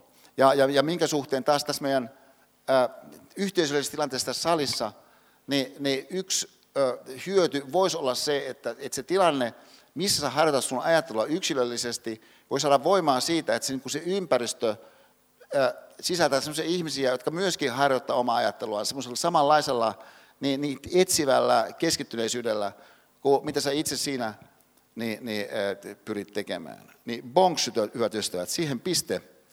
Kiitoksia taas keskittymisestä. Jatketaan ää, viideltä.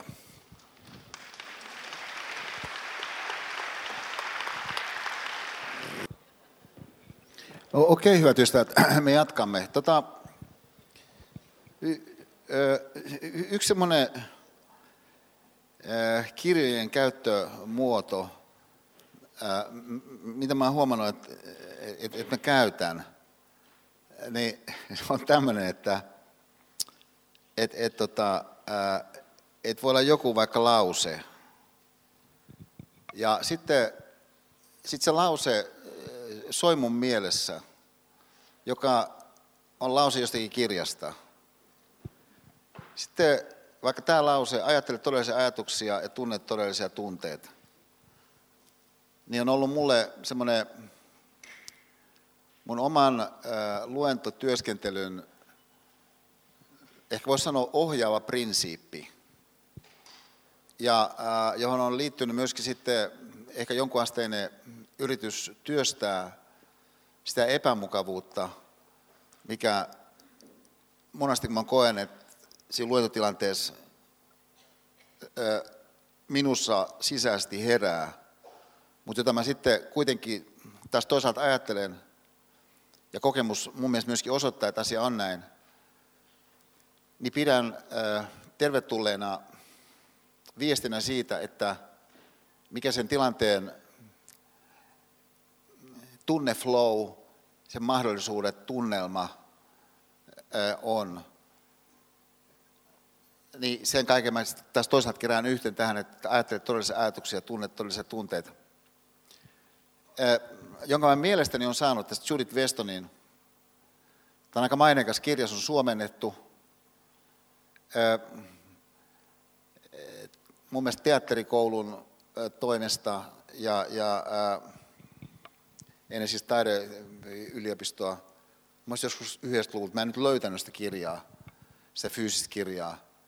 Ja, ja, ja tota, mutta tämmöinen Judith Weston, maineikas niin, niin äh, pedagogi, joka on äh, just äh, näyttelemiseen liittyen tehnyt läpimurtoja, mutta sitten kerran mä katsoin, niin oikeastaan se ei ole ihan tässä muodossa se lause siellä. Mutta koska mä en löytänyt sitä kirjaa, mä voin tsekata missä muodossa siellä on. Joka siis tarkoittaa, että tämä lause nyt ei ole lainattu Judith Westonilta, vaan tämä on niin itse asiassa Saarisen lause. Mutta se tavallaan kuitenkin on Judith Westonilta. No nyt tietenkin huomatkaa, että et, et on monia sellaisia ympäristöjä, missä on tärkeää, että et, et sä oot sanatarkasti täsmällinen, että jos sulla on joku lopputyö, sä lainaat jotakuta, niin se on tärkeää, että se tarkasti tosiaan on just sillä tavalla. Mutta tietysti siis elämä kuitenkin enimmäkseen tapahtuu jotenkin muiden eh, kielellisten tekojen ympäristössä kuin esimerkiksi eh, diplomityön niin, niin jättämisen yhteydessä vaikkapa. Ja, ja että et sä voisit rikastua siihen sun omaan, vahvistua siihen sun omaan elämään jostakin lauseesta, joka jostakin kirjasta sulle jää mieleen mahdollisesti vähän epätarkasti. Et siis, et kun mä ajattelen taaksepäin, mä oon kuitenkin toiminut niin, niin, äh, 40 vuotta,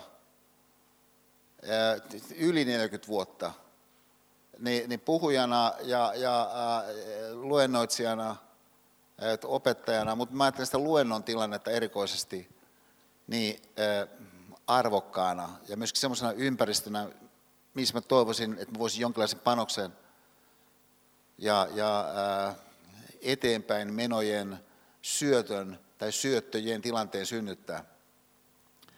Niin siitä syystä tämä on mulle nyt ollut kuitenkin, siitä lähtien kun mä tämän kirjan näiltä osin, niin kohtasin joskus 90-luvulla niin se on ollut tärkeä lause, mutta tosiaankin se ei välttämättä ole ihan niin kuin täsmällisesti just lainattu. Tai, tai, tai sitten to, toinen tämmöinen lause, joka musta on, joka, joka musta on upea, niin on, on, on tämä lause. Mä siis muistin sen näin. Tao, jonka voi nimetä, ei ole todellinen tao. Ja, ja että mä en siis tunne itämaista ajattelua mitenkään erikoisin hyvin. Mutta vuosikymmenten mittaan mä silloin tällöin niin kuitenkin tehnyt sellaisia sukelluksia, avauksia sinne suuntaan. No, kun mä valmistelin tätä luentoa, niin mä yhtäkkiä muistin, että, että, että mun mielestä jo lukioaikana niin mä hankin niin Laotsen niin, niin maineikkaan kirjan, ja, ja äh, jossa tämä kyseinen kiteytys sitten on. Salaisuuksien tie on tämä nimenomaan editio. Ja sitten äh, enimmäkseen mä löydän niitä kirjoja, mitä mä käytän kaiken aikaa. Mutta tätä mä olen vuosikymmeniin oikeastaan kaivannut esiin, niin sen takia mä löysin tämän helpommin. Ja, ja mä olin tosi onnellinen, mä löysin tämän. Mä olen tosiaan ostanut tämän 16. helmikuuta 72 Eli mä oon ollut silloin keskellä ylioppilaskirjoituksia. Ja, ja että varmaankin ollut helmikuuta, silloin oli kirjan alennusmyyntejä helmikuussa, niin mä kenties ostanut sen silloin. Ja, ja, ja kun katsoo sitten tästä tämän kyseisen ensimmäisen lauseen, niin tämä on tässä suomennoksessa itse asiassa muodossa tao, josta voidaan sanoin puhella, ei ole ikuinen tao. Joka tietysti on vähän niin kuin, ikään kuin eri asia jossakin mielessä, mutta kuitenkin niin kuin tavallaan samaan suuntaan. Että, että nythän yksi sellainen ä, ajatus, mikä sinulla voisi olla siitä ajatuksesta, mitä sä tässä harjoitat salissa, niin on ä, joidenkin sellaisten nyanssien taju, joka nyanssien taju sitten puolestaan sulla jollakin tasolla on jo valmiiksi. Jonakin herkkyytenä jota sitten sananvalinnat niin voi ikään kuin soittaa. Ja, ja että et ikään kuin se sama melodia, mutta soitettuna jostakin eri kohdasta pianoa, niin voi antaa sen kuitenkin eri tavalla siitä tai eri instrumentilla kokonaan. Niin tällainen meissä olevan jonkin laadullisen kokemisen maailman suuntaan kääntyminen, tiedostaen sen, että, että, että, että se valtava rajattomuus, mikä taas toisaalta kuitenkin jollakin tasolla kieli on, huolimatta niistä erilaisista rajauksista, sitä rajoittamattomuutta kohtaan, mitä viime vuosina maineikkaammat filosofit on tuonut hyvin perustellusti ja, ja upealla tavalla sen teeman esiin, avaten esiin, niin huolimatta siitä, niin siltikin se voi ajatella, että, että, että kyllä tuo jonkun asteinen ää, omalla kohdalla mahdollisuus on avautua johonkin semmoiseen, mistä rajaa ainakaan ihan heti ei ole tosi esiin nähtävissä. Niin mielessä ajatelkaa seuraava, että kun tota,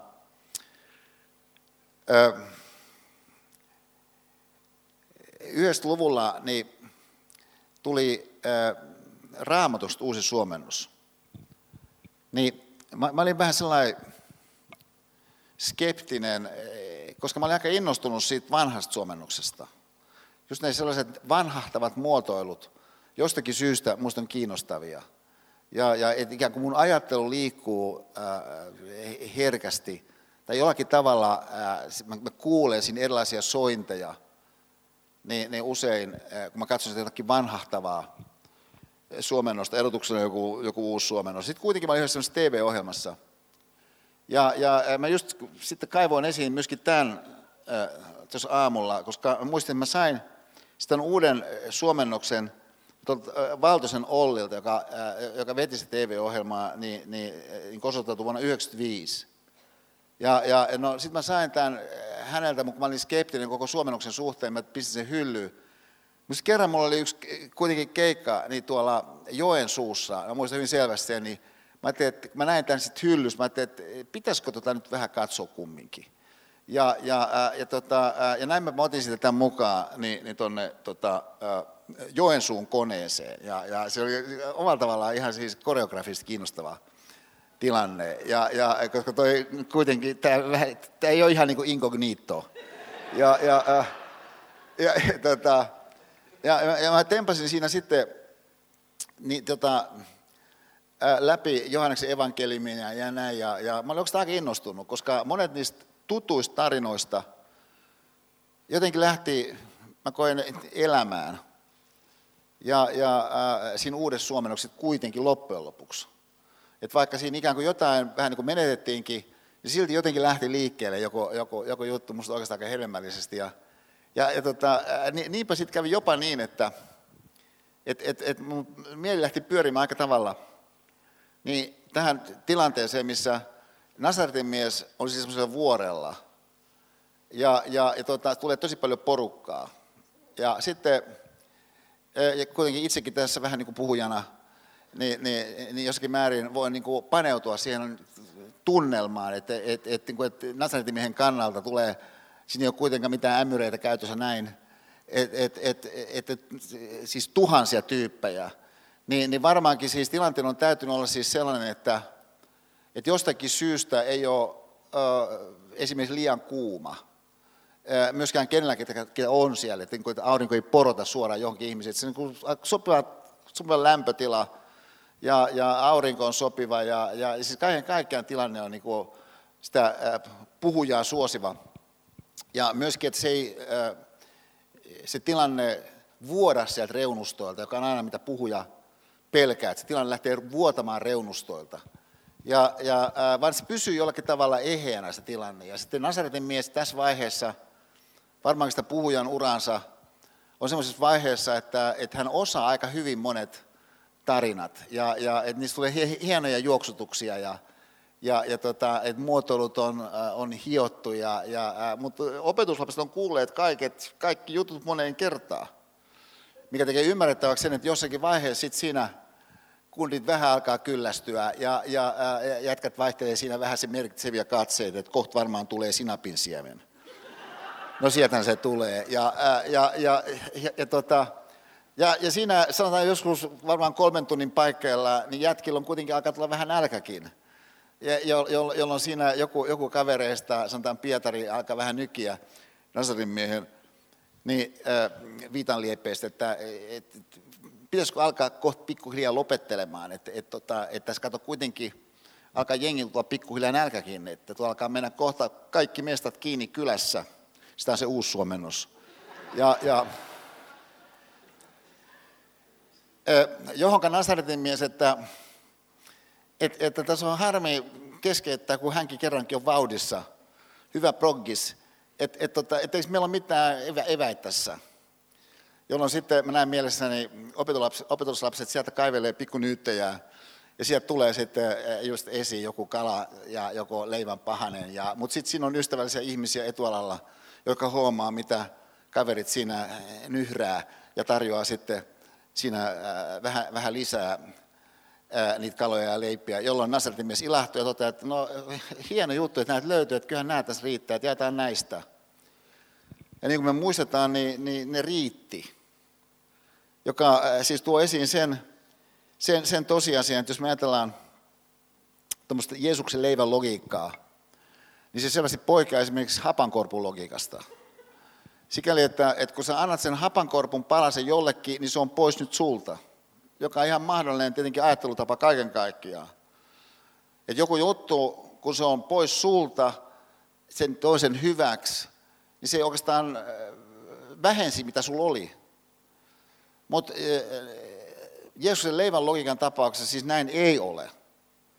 Että se sulla oleva leipä ei vähentynyt, vaikka sä annat sen toiselle. Kiinnostava kysyä, että onko jotain sitten inhimillisessä todellisuudessa, inhimillisessä kokemisessa sellaista, mikä voisi tuommoista logiikkaa noudattaa?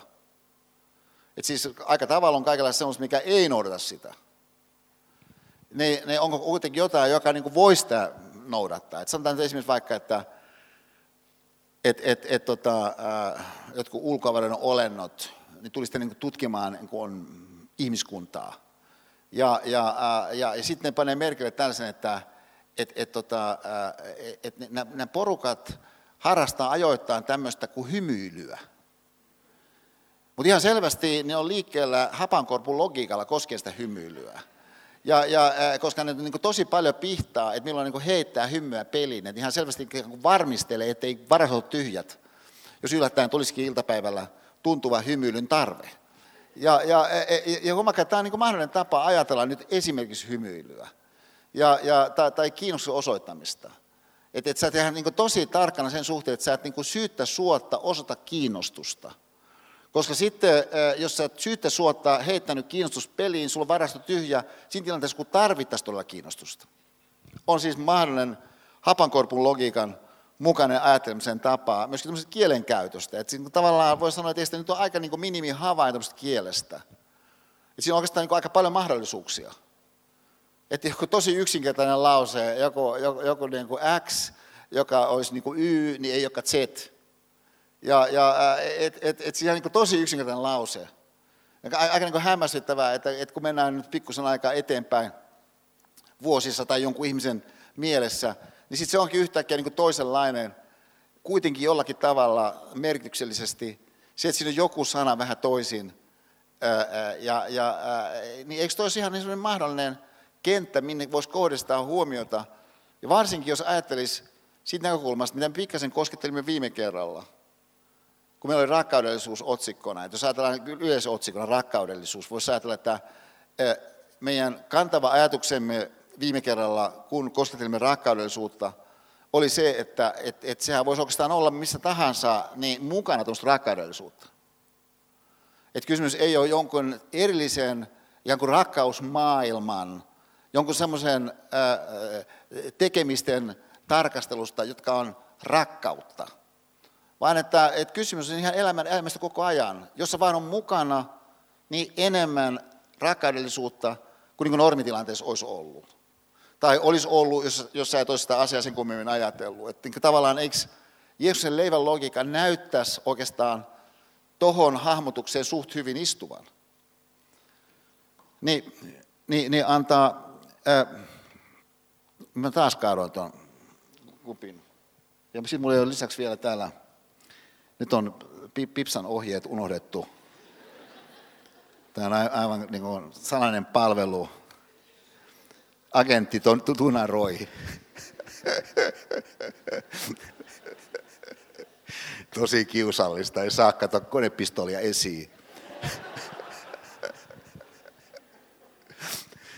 Niin, niin, niin siis tämä, Jeesuksen leivän logiikan ajatus, siis jostakin sellaisesta, mikä ei tyhjenny, niin tuotuna ajattelun yhteyteen, niin voisi yhtenä johtopäätöksenä tarjota semmoisenkin ajatuksen, että, että et, et, jonkin sellaisen harjoittaminen, mitä sä kenties tässä nyt olet tänäänkin harjoittanut, niin, niin, niin olisi, olisi jotain mahtavaa. Thank you. Sitten mä, mä ehkä näen, mikä, mitä mä en käytä, niin mä vien nämä Pipsalle kotiin yllätyksenä täältä. Ni, niin, niin tota, kiitos Eero, ihan mahtavaa. Tämä homma hallinnassa. Niin, eh, niin tämä kaikki mielessä, niin mä haluaisin, ja nyt mä tiedostan varmaan, että tässä ihan kunnolla nyt onnistu. Mutta eh, yksi sellainen toive, kun mulla on ollut monet vuodet, niin se, se liittyy kaksi asiaa. Yksi on se, että, että, että joku, joka osallistuu mun kurssille täällä Otaniemessä, niin sen kurssin seurauksena innostus jostakin ihan tosi vaikeasta. Ja, ja et, et huomatkaa, että et, et kun ajatellaan jotakin ä, termodynamiikkaa, jotakin, jotakin niin kuin, uusiutuvia energioita, joku professori Lundin kurssi, ää, joku teknisen fysiikan joku homma, niin, niin ää, matikan kaikenlaisia juttuja – ohjelmoinen joku Advanced X ja Y, niin voisi sanoa, että siellä niin melko varmaan on aika paljon täälläkin sellaista tarjolla, joka on niin tosi vaikeaa. Sitten joissain tapauksissa se joku opettaja, ihan fantastinen opettaja. No sitten monessa tapauksessa ei välttämättä ole, koska moni, joka osaa sen jonkun jutun, niin ei ole kuitenkaan suuntautunut olemaan opettaja siinä jossakin jutussa. Ja, ja et, et, että kun tuossa Asta Raamin hienossa älykäs intuitio-kirjassa niin, niin on monenlaisia esimerkkejä ihmisiä, jotka käyttää intuitiota vahvasti osana sitä omaa tekemistään, niin yksi on esimerkiksi mestarikirurgi Hernesniemi, siis niin kuin yksi maailman parhaista. Ja, ja Asta tosi, tosi hienoja niin, niin, asioita hänen ilmaiseminaan tuo siinä esiin tuossa kirjassa, jolla on sitten joku opettaja ollut, johon hän, niin, niin mestarikirurgi Helsingin viittaa opettajana, että opettajani Drake. No mahdollisesti tämä professori Drake on ollut mahtava opettaja, mutta ei välttämättä ollut. Että sehän voi olla, että, että mestarikirurgi Helsingin on ollut mahtava oppilas. Että hän on kyennyt oppimaan huolimatta siitä, että tämä joku ei ole vaikka niin kuin verbaalisesti ja niin kuin valtavan kiehtova puhuja. Ja, ja että tämä on ihan niin kuin mahdollista tietysti meille tässä suhteessa virittyä niin johonkin semmoiseen, mikä on tarjolla niin Aalto-yliopistossa, joka on vaikeaa siitä näkökulmasta, että sä haluat mennä tuohon just siitä syystä, kun se on vaikeaa. Ja siinä suhteessa niin harjoitat sä sun kykyy mennä johonkin, joka on vaikeaa. Huomakaa, joka on eri suuntautuminen kuin, että, että menen tähän vaikeeseen, koska hyödyn siitä tavalla X, joka ei ole ennakolta tiedossa. Että jokainen, joka osaa tämän vaikean, niin sit saa sen jonkun tietyn hyödyn siitä. Sitäkään mitenkään väheksymättä. Mutta tällainen mulla on ollut siis toive, että, että ihmiset mun kurssin inspiroimana suostuisi menemään johonkin sellaiseen, joka on vaikeaa.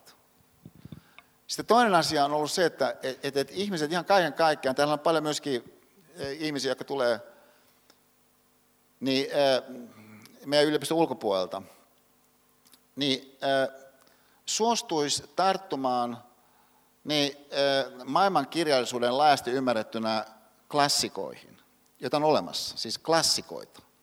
Siis sellaisia, mitä on luettu esimerkiksi 300 vuotta. Ja, ja sitten voi olla jotakin, joka on ollut vaikka vain, vain 100 vuotta esimerkiksi hyvin laajalti niin, niin, arvostuksen kohteen, klassikoita. Nyt tässä hankaluus näissä molemmissa suhteissa niin syntyy yhtäältä siitä, että hyöty niin ei ennakoltu selvä. Niiltäkään osin, että, että, että, että jos sä ikään kuin esittäydyt itsellesi moniulotteisempana sen jonkun harjoittautumisen kautta, niin se on epäselvää, mikä se hyöty on. Että huomatkaa, että jos olisi ennakolta ollut ihan täysin varmaa jonkun vaikka K-kauppiaan kannalta, että osallistumalla johonkin seminaariin seitsemän kertaa, niin, niin, niin sä pystyt lisäämään sun liikevaihdon niin ja niin monta kertaiseksi.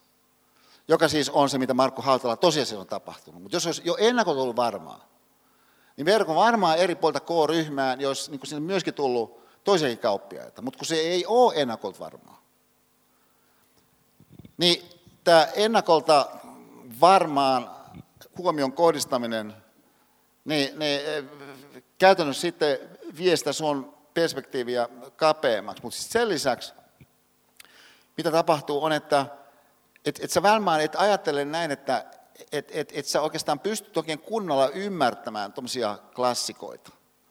Et just se tosiasia, että sitä jotakin Immanuel Kanttia on luettu satoja vuosia, on niin merkki siitä, että sä todennäköisesti et sitä oikeastaan niin ymmärrä, koska sen täytyy olla jotakin niin tosi tosi vaikeaa. Niin taas sitten älyllisen ymmärryksen kannata ajatella, että sulla voi olla niin varauksia sen suhteen, että mikä se sun kapasiteetti siihen nähden on. Niin tähän ilmiöön nähden mä haluaisin nyt tehdä tämmöisen jonkinlaisen avausyrityksen seuraavasti, että silloin kun meidän pojat oli pieniä, niin yksi tällainen ilmiömaailma, joka oli tosi vahvasti läsnä meidän perheen todellisuudessa, ne oli muumit, jota siis mä en ollut koskaan oikeastaan lukenut, muumeja, eikä Pipsakaan ollut oikeastaan koskaan lukenut. Mutta sitten Dennis Leaveson tuotti sen fantastisen sarjan, sen alkuperäinen muumisarja, joka oli valtava läpimurto niin, niin, äh, muumeille maailmanlaajuisesti. Ja sitten syntyi myöskin muumimaailman Nantaliin, Dennis oli siinäkin primusmoottori ja niin päin pois. No, joka tapauksessa ne, ne muumit oli tosi paljon meidän, meidän todellisuudessa, ja se alkuperäinen sarja, mä olen edelleen ihan, ihan lumoutunut siitä. No sitten mitä tapahtui siinä 90-luvun lopussa, oli, että Maikarilla alkoi semmoinen Joonas Hytönen show. Ja sitten, jota tuotti yksi mun vanha kaveri, niin se mun vanha kaveri sitten suosteli mut tulemaan siihen ihan ensimmäisen jaksoon, tätä Joonas Hytönen showta. Ja, ja, ja niinpä mä sitten olin siellä Maikarin takahuoneessa odottamassa, että nauhoitus, vai se suora lähetys, mä muista, niin, niin alkaisi. Mutta siellä myöskin oli sitten niin huippumalli Angelika Kallio, ja, ja, äh, joka oikeastaan tämän käsitteen huippumalli toi Suomeen. Hän oli siis Karl Lagerfeldin ykkösmalli 19-vuotiaana, 19-vuotiaana ja, ja, ja, äh, ja tota, aivan niin uskomaton tapaus. Mä en ole vieläkään ihan täysin toipunut. Ja, ja äh, et, et kun hän oli siellä, siis Maikarin, Ma, ma, ma, Maikarin tuota, äh, takahuoneessa, siis kaiken aikaa uskomattomalla tavalla, Hupmali Anselika Kallio, niin Hupmali Anselika Kalliona. Ja, ja että et mistä tähän suunnasta olisi kuvattu, se olisi näyttänyt fantasiselta. Ja, ja että mä siihen asti luullut, että tämmöinen kahvin juonti on aika vakioinen tapahtuma. Mutta se oli ennen kuin mä näin, kun Anselika Kallio joi kahvia. Siis just, just siis se huulityöskentely ja muuta.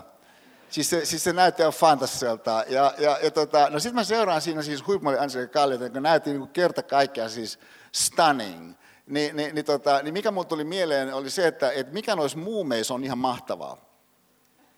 On se, että hehän ei ota hernettä enää, että, siinä, että heillä ei ole esimerkiksi huippumalle Ansia Kallio tyyppisiä korkeita poskipäitä. Ja jalatkin on pikkusen lyhyen lännät.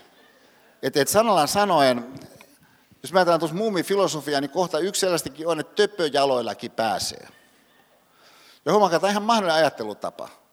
Ja, ja et, et, et, et, et, et, siis mä itse tässä, kun mä tätä muumifilosofiaa olen miettinyt monet vuodet, niin on kiinnittänyt huomiota sitten, tämä on vähän kiusallistakin, mutta aina silloin tällöin aamuisin meidän, meidän kylppärissä on sellainen, sellainen niin kuin peilikaappi, se koko vartio peilikaappi, niin mä huomaan, että mulla on vähän niin kuin lyhyet jalat. Ja, ja varsinkin suhteessa mun pään koko, että et, et ne ei ole ihan niin kuin sopusuhtaiset. Ja, ja, ja, ja, tota, ja, ja jonka takia Pipsi just on keksinyt tämmöiset niin kuin, niin kuin poskettoman suuret housut, että niin kuin kätkeytyy. Ja, ja se tosiaan se katsoo, että töpöjaloillakin pääsee. Kuitenkin, kyllä mä nyt pääsen tänne näilläkin jaloilla niin kuin loppujen lopuksi. Ja, ja, ja vaikka mulla ei ole niin kuin pitkiä sääriä, kuten Kupelin Ansika Kalliolla. Ja, ja et, et, et, huomatkaa, että kaikenlaistahan meillä voisi olla semmoista, mitä meillä ei ole. Ja joka jos olisi, niin sä pystyt lukemaan sitä ää, tota, ää, jotenkin Proustia alkukielellä. Ja, ja, mutta tosiasia on se, että jos lukisit Proustia nyt vaikka niin suomen kielellä, niin varmaan siellä niin kuin yhtä ja toista niin kuin on sitten ihan, ihan hieno jossakin lautsessa. Et joku niin kuin mieletön klassikko. Voi olla, että sitten se suomen osa ei ole kaikin osin nyt sitten on ihan niin kuin paras mahdollinen.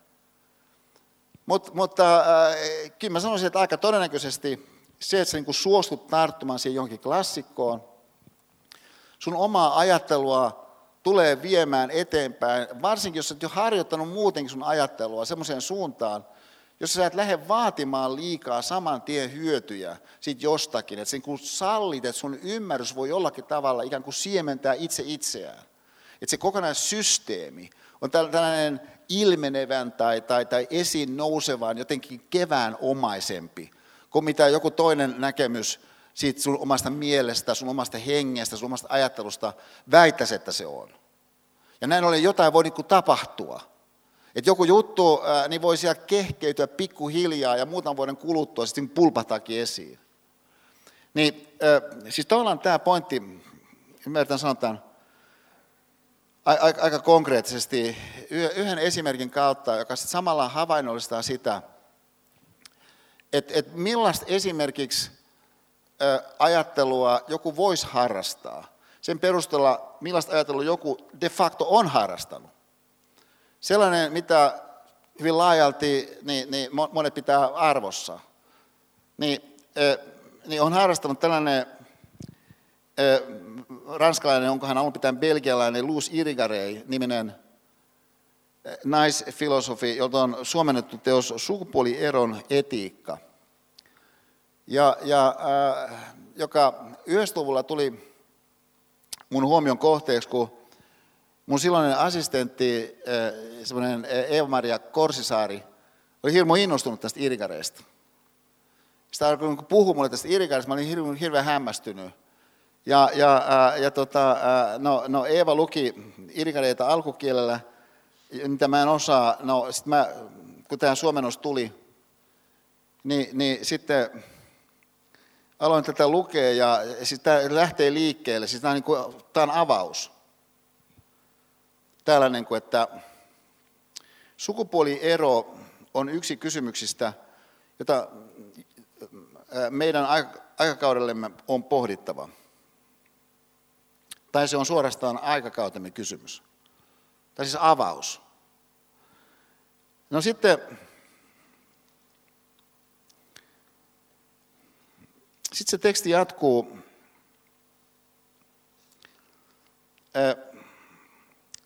Muutama sivu myöhemmin niin, niin on, on, on siis äh, tota, äh, tyhjä tila, että alkaa siis uusi jakso. Niin nyt mä luen tästä uudesta jaksosta.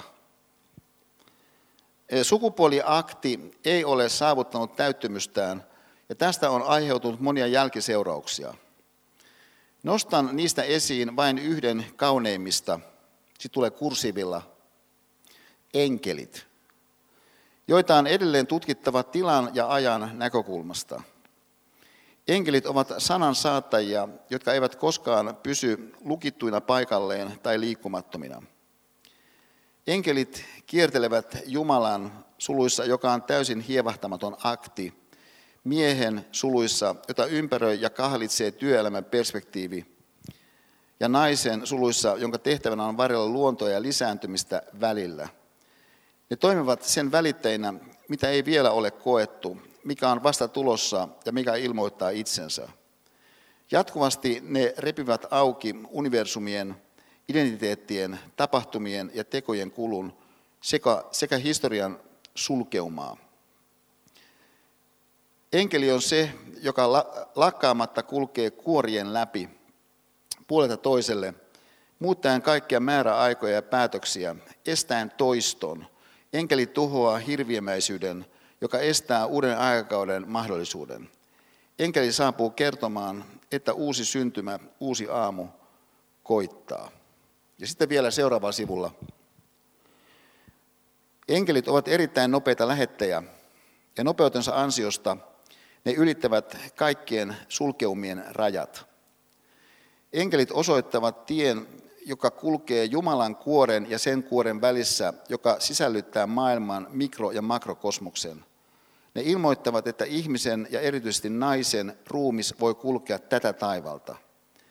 Enkelit kuvastavat toista ruumin inkarnaatiota ja kertovat siitä.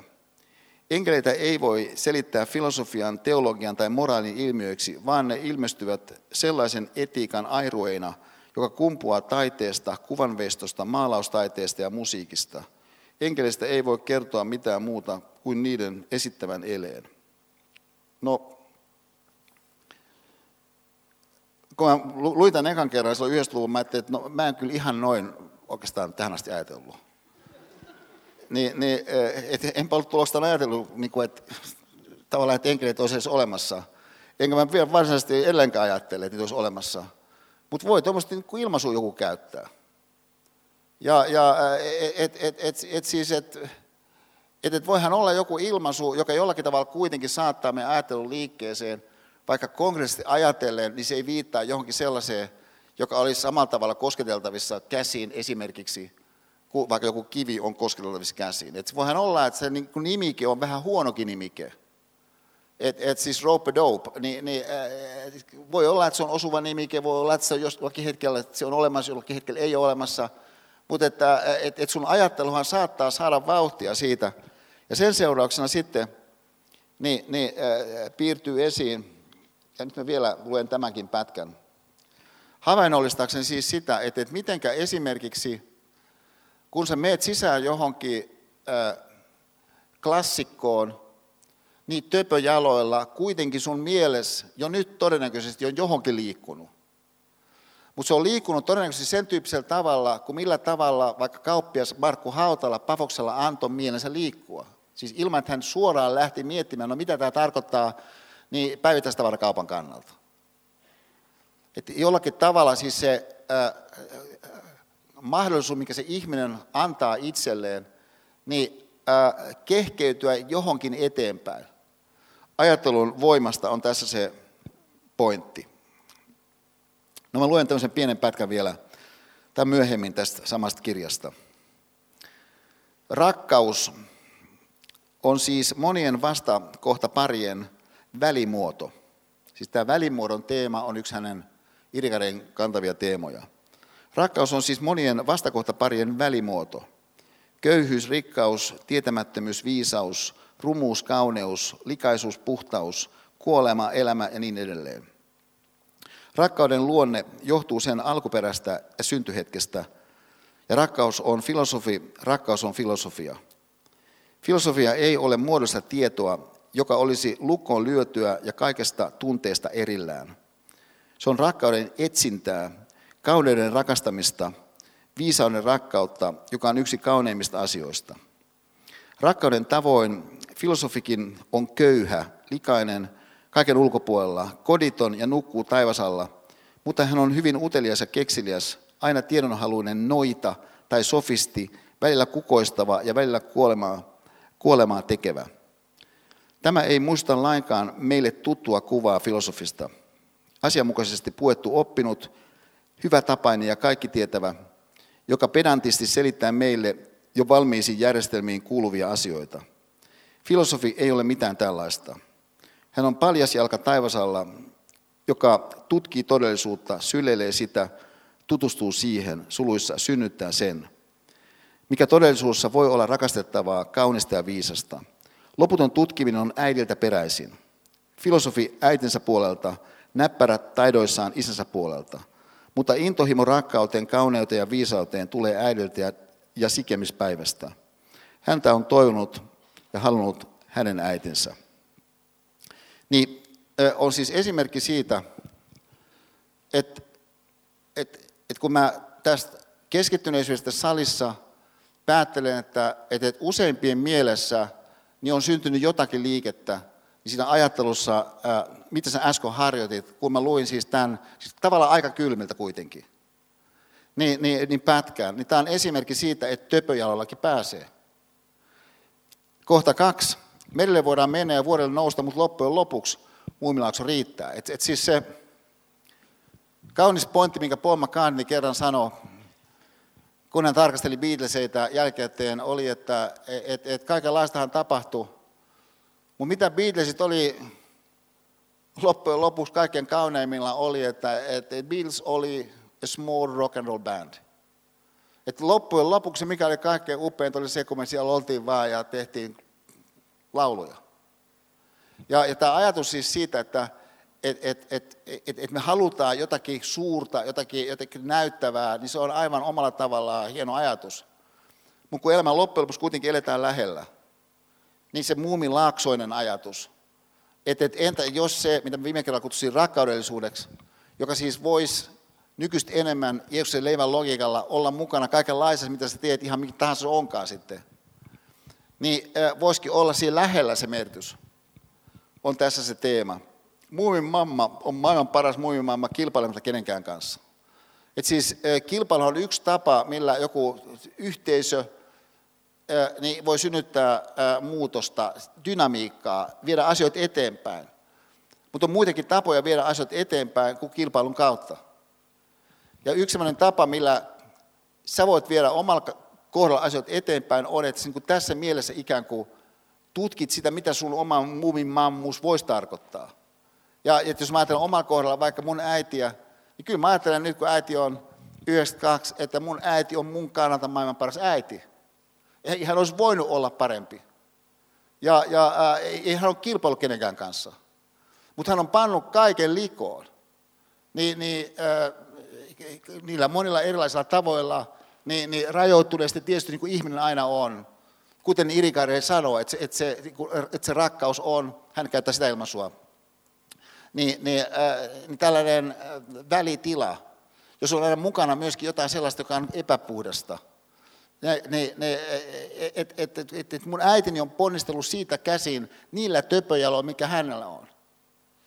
Ja, ja äh, ja, ja jos ajatellaan sitä semmoisena kokonaisjohtopäätöksenä, niin tämä on yksi tapa ajatella se vielä, että et, et, et lempeys kantaa kauemmaksi kuin yksittäisiä asioita koskeva suoritusbrillanssi. Mutta tästäkin huolimatta kuitenkin samanaikaisesti, niin mitä mä toivoisin siis, nyt mä viittaan siihen, sanoin aikaisemmin, niin oli se, että joku intoutus uskomattomalla tavalla niin suoritusbrillanssiin myös – se on vain, että sun suoritusbriljanssi mun äh, käsityksen mukaan on oleellisesti enemmän, jos siis samanaikaisesti on jokin laajempi ympäristö, mihin se liittyy sun suoritusbriljanssi.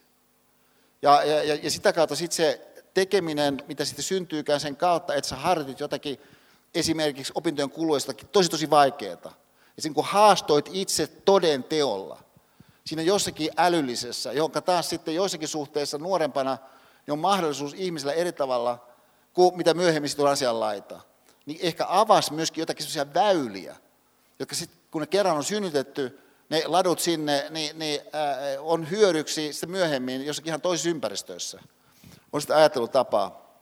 Jos sitten yhden mun kaverin lause, ehkä vielä tätä havainnollistaa, sitä maailmaa, mitä me tässä koskettelemme, että et, et siis, et kun äh, pitkän aikaa mulla on ollut se käsitys mun omista luennoista, että, että mä yritän ihan tosi tosi paljon niin siinä tilanteessa, että se olisi, että se olisi niin jollakin kriteereillä, mikä mä oikeastaan tiedän, mikä kriteeri se on, niin hyvä kuin se vähän ikällä voi olla.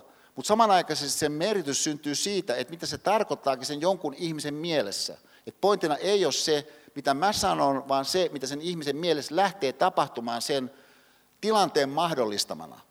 Siihen voi sisältyä jokin ikään kuin helminen syöttö. Mutta monessa tapauksessa on enemmänkin vain se timonen avaruus, minkä se tilanne itsessään muodostaa, jos mä käytän sitä ajattelun, ajattelun, ajattelun luennon ää, käsitteistöä. Mistä käsin sitten sä pääset ehkä tekemään jonkun semmoisen maalin, kun tämä yksi mun kaveri, niin, niin aivan ällistyttävässä ympäristössä teki, siis ällistyttävässä ympäristössä sen takia, koska ää, siis, siis monihan meistä kohdataan erilaisia vastoinkäymisiä elämässä, mutta tyypillisesti ne vastoinkäymiset kuitenkin on sellaisia, että niistä ihan kuin mennään ylitse. Että se, se, kun se vastoinkäyminen ei muodostu osaksi sitä sun olemista, kuten tämä mun kaverilla kuitenkin se vastoinkäyminen niin on kipuna hänen mukanaan joka päivä. Ja, ja että se on aika, aika, aika niin kuin hurjaa ajatella, että sulla, kun sulla on kipu kaiken aikaa. Mutta mun kaveri Pasi, niin, niin, niin se on niin ihan, ihan kuin ällistyttävää, että miten hän sen kivun kanssa niin on ikään kuin Muhammad Ali sairassa. Ja, ja, et, et, ja, ja se kehäköysien ulkopuolelta tuleva ratkaisu ainakin osittain niin on tapahtunut tässä salissa hänen mukaansa. Ja, ja, koska hän kävi täällä silloin tällöin monta vuotta. Ja sitten kertoi mun niin ällistykseksi kerran, että, että Esa, kun mä oon saanut niin tosi paljon sun luennoista, niin, niin esimerkiksi just tämä ajatus, että joka on mulle niin tärkeä, että kipu on mahdollisuus. No, mä olin tästä ihan tosi, tosi liikutettu, koska en, en mä käsittele kipua. Siis en, mä oon aivan varma, että jos käytäisiin läpi kaikki mun luennot vuodesta 2001, niin mä en ole käsitellyt kipua. Mutta joku henkilöhän saattaa mielessään käsitellä kipua, ja varsinkin jos on osa hänen olemistaan koko ajan. Et jos joku vetää City Marketia Järvenpäässä, niin hän varmaan niin miettii City Marketia Järvenpäässä aika paljon. Se on hänen elämänsä niin ympäristö. Myöskin silloin, kun joku puhuu edestä jotakin ihan muuta, kuin, joka ei liity mitenkään ruokakauppaan vaikkapa. Mutta vastaavasti, jos jollakin on kipu osana hänen todellisuuttaan, se on mahtavaa, jos pääset hetkeksi irti siitä kivusta jonkun toisenlaisen esimerkiksi sanaston kautta, mikä siellä jossakin vallitsee, ja jonka nähden sitten, sanotaan 500 ihmistä, niin tuntuu siltä, että he ovat hyvin keskittyneesti heittäytyviä niihin melodioihin, mikä siinä tilanteessa avautuu, mikä seuraus on sitten sun kivun teema. Voikin avautua eri tavalla kuin miten se normitilanteessa, ja jos et olisi tullut siihen tilanteeseen, olisi tehnyt. No mahdollisuuden teemahan on sellainen, mitä mä tosi usein myöskin käytän tätä ilmaisua tässä salissa ja muuallakin, niin, niin pyrin tuomaan esiin, että, niin kuin, että anna mahdollisuudelle mahdollisuus. Tai Matti Nykäsen sanoin, niin, niin anna chansille mahdollisuus. Voi olla yksi muotoilu siitä. Mutta sen mahdollisuuden teeman ää, ää, sointuvuus, sen jonkun ihmisen todellisuuteen nähden, on tällainen mun mielestä ikään kuin enkelellinen tapahtuma niin tässä Irigrain mielessä, että on syntynyt jokin välitila, että, että, että joku, joku, joku yhtäkkiä välittänyt niin jotain tosi arvokasta niin tälle ihmiselle. Mutta miten se on tapahtunut, se välittäminen, niin se on erilaista välittämistä kuin on sellainen välittäminen, missä esimerkiksi tässä salissa opetetaan jotakin sellaista, joka on ennakolta kerrottu, tässä opetetaan just tätä. Sitten on niin kerrottu ne erilaiset osiot, mitä siihen sisältyy, kun opetetaan just tätä. Sitten on opetettu just se, mitä on sanottu, että opetetaan. Ja sitten ihmiset on pyrkineet sisäistämään sen, mitä on sanottu, että siellä opetetaan. Ja kaikki rikastuu sitten jokin pisteeseen asti sen kautta, kun he ovat downloadanneet sen jonkun opin, mikä siinä salissa jonkun toimesta tuli esiin. Niin tämä on yksi tapa, millä joku voi välittää jotakin arvokasta, mutta ei se tyhjennä niitä tapoja, millä, millä maailma voi välittää meille jotakin arvokasta. Ja jos sä kysyt, että no, eikö toi avaa Esa nyt, kun kaikki nämä pointit, mitä nyt tässä olet yrittänyt tuoda esiin, lasketaan yhteen, pelkästään joku maailman historian klassikot, jos on siis mukana siinä maailman, histori- ma- ma- maailman kirjallisuudessa, varmaankin siinä on kaunokirjallisuutta mukana, siinä on, siinä on er, er, erilaisia äh, henkisten perintöjen äh, pyhiä tekstejä, mitä joka, joku pitää pyhänä. Siinä, siinä on mukana kaiken näköistä varmaankin tiedekirjallisuutta, niin kaiken näköistä hän on niin kuin tuotettu. Niin eikö se niin kuin avaa liian auki ne ovet? Että ikään kuin, että eikö, eikö toi nyt niin kuin liian ääretön toi koko kenttä? Niin pointti on just niin se on. Siis kuinka sä voit ajatella, että elämä olisi vähemmän? Ja vastaus kuuluu, sä ajattelet, että elämä olisi vähemmän siitä syystä, koska sua todennäköisesti ajaa niin voimakkaasti taas se, mihin varsinkin Heidegger kohdistaa erittäin terävää niin, niin, analytiikkaa, ja mitä koskien hän kirjoittaa vain erikoisen, mun mielestä vavahduttavasti, joka on ihmisessä oleva hallinnan halu. Että sun hallinnan halu saattaa tarkoittaa sitä, että sä kutistat sen, mitä sä ajattelet, että elämä on, jotta sä sitten kokisit, että sä hallitset sen. Ja, ja, ja mikäpä siinä, sehän on yksi tapa edetä. Ja samalla tavalla kuin, että yksi tapa edetä, niin on suuntautua jokaiseen päivään viihtyvyyden näkökulmasta. Että et sä meet niinku töihin, mutta viihtyvyyden näkökulmasta. Kun sä et ajattele, että sillä työllä ikään kuin pitäisi olla sen enempää pointtia, kuin että sä niin viihdyt, että sä niin viihdyt siellä ja sen lisäksi saat sitten jonkun ehkä korvauksen. Mutta yksi tapa ajatella työstä on, että työllä on se pointti, että se muuttaa maailmaa paremmaksi. Ja siitä syystä niin se todennäköisesti sisältyy sellaistakin, minkä keskellä sä et välttämättä viihdy. Niin äh, tämä äh, hallinnan halun äh, meissä tiedostaminen jonkin semmoisen hyväksi, missä sitten sä voit ehkä kurkistaa sen rajan tuolla puolen, missä ikään kuin et ole ainakaan kaiken aikaa hallinnut sitä. On se tapahtuma, mitä mä uskon, että tässä salissa on saattanut aika usein sun kannalta, kun sä sitä ajattelet tapahtua, että ikään kuin sä et ole välttämättä tiennyt, mitä siinä on meneillään. Tämähän on yksi mun luentojen niin avainpiirre, niin kuin mä jollakin sanoin, siis se, se ehkä aikaisemmin. Siis se pointti, että kun ei oikein tiedä, mitä edes käsitellään, niin sulla on ehkä vähän vaikeampi niin kuin hallita sitä. Ja, ja et, et, et usein ihmiset sanoo näistä mun luennoista, että et, et se vaatii yllättävän paljon niin kuin jotakin keskittymistä, että sä teet siis jotakin sellaista mentaalista, joka, joka vaatii sun ponnistelua. Ja, ja, ja semmoisena niin saattaa sisältää myöskin sitten sellaista siemennystä, just sen ponnistelun kautta, joka viekin niin yllättävän pitkälle. Mutta mitä se todennäköisesti ei ole, on jotain sellaista, jolle on selvä nimike. Et siinä mielessä se on ikään kuin sitä rope-dope logiikkaa, minkä kanssa me olemme tekemistä. Myöhemmin sä voit sanoa jostakin asiasta, kenties niin, kuten vaikka kauppias Hautala. Et, että, et, et, et se, että mä osallistun Esan seminaareihin, niin aiheutti näitä ja näitä asioita, mutta ei se tietenkään tyhjennyt siihen, mutta sä voit sitten jälkikäteen ajatella. Jos, jos ei keskustelussa kun oli, että joku, joku, joku dialogiryhmä, joku, joku, joku henkilö, kenen kanssa vaikka jonkun luennon jälkeen juttelit hetken aikaa tuossa, saatto äh, kenties saattaa liikkeelle jotain sellaista, missä saat kiinni, että nyt tuo jokin lähti liikkeelle, tai myöhemmin tajuat, että tuossa lähti liikkeelle. Että sä tulit vaikka sun vaikka isän kanssa tänne saliin, ja, ja, ja sitten se teidän välinen keskustelu jollakin tavalla oli erilainen sen luennon jälkeen, ja siinä lähti liikkeelle jotain sellaista, josta niin viiden vuoden kuluttua. Sä voit nähdä, että se oli ihan valtavaa, mitä siitä lähti liikkeelle. Niin joskus no on näin, mutta enimmäkseen näin siis ei ole.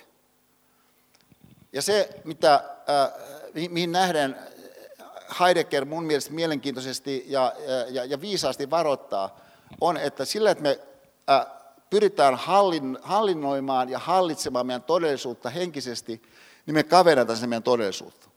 Mutta mehän voisimme antaa runouden kautta hänen mielestään.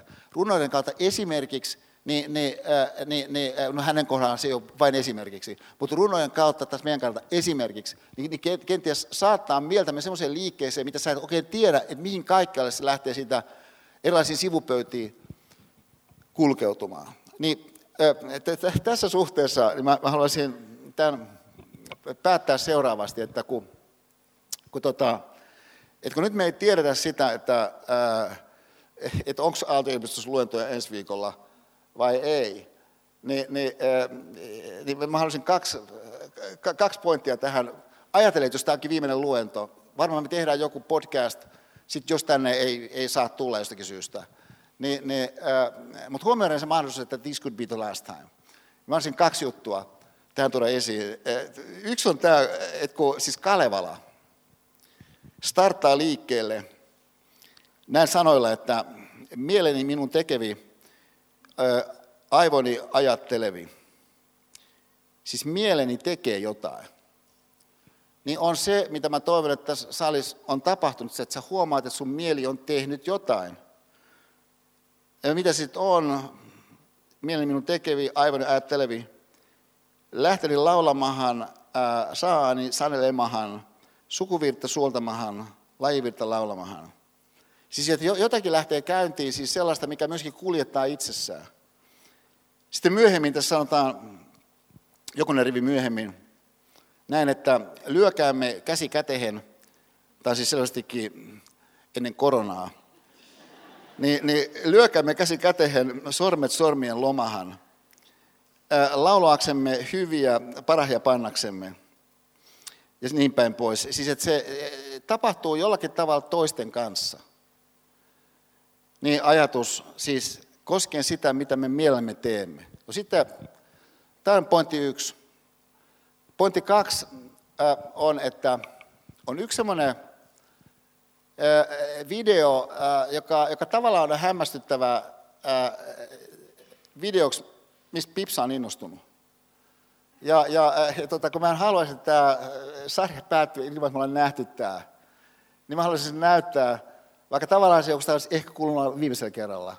Ja, ja, äh, ja, ja tota, tämä on siis semmoinen video, jossa se meidän viime kerran rakkaudellisuuden teema mun kannalta tulee, niin, niin äh, erityisellä tällaisella mun mielestä vähän niin kuin irigareimaisella ne, ne karheudella tai välitilan omaisuudella tarkasteluun. Tämä on, tämä on joululaulu.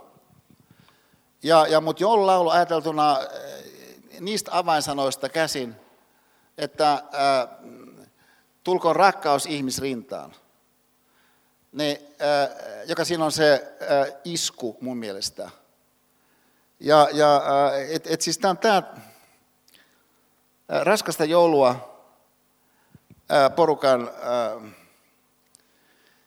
huikea esitys, minkä mä tähän myöskin muistutuksena siitä, että että että, että, että kuinka se yksilöllinen tekeminen on kuitenkin yhdessä tekemistä silloin, kun se on jotakin sellaista, joka tapahtuu kauneimmillaan. Ja sitten edelleen jotain sellaista, jos semmoinen kurottautuminen ulospäin johonkin suurempaan, johon nähden meille ei välttämättä ole mitään parasta sanastoa mutta johonka sitten äh, voi olla monenlaisia yrityksiä sitä sanastoa kohti niin, äh, kurottautua, niin, niin, niin sen teeman myöskin äh, muistutuksena vähän tällainen muumi jalkaisesti niin, niin edeteen, niin, niin, niin katsotaan tämä raskasta joulua tähän meidän tämän kerran päätteeksi. Niin ja sitten vielä sen verran toteamuksena, että että, että jos, jos luennot ensi viikolla perutetaan, niin varmaan me lähdetään sitten niin viesti ja sitten myöskin mun Facebookiin mä varmaan panasin ilmoituksen. Me toivomme, että näin ei tapahtuisi, mutta jos käy, niin, niin huomioikaamme se tällä. Tämä tavallaan niin kuin tällainen myöskin kunnianostus Pipsalle, koska Pipsa löysi tämä, mä olin tosi hämmästynyt, kun ei hän ole mikään rock and roll daami, toi, toi Pipsa.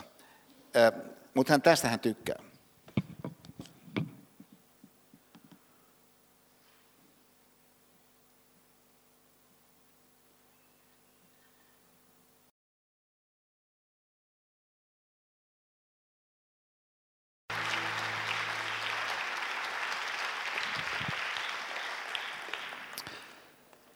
No, kiitoksia hyvät ystävät, että siihen me päätämme ja, ja sitten toivotaan, että nähdään ensi viikolla vielä.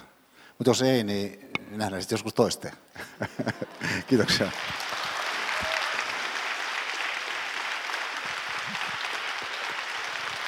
Kiitos paljon, kiitoksia.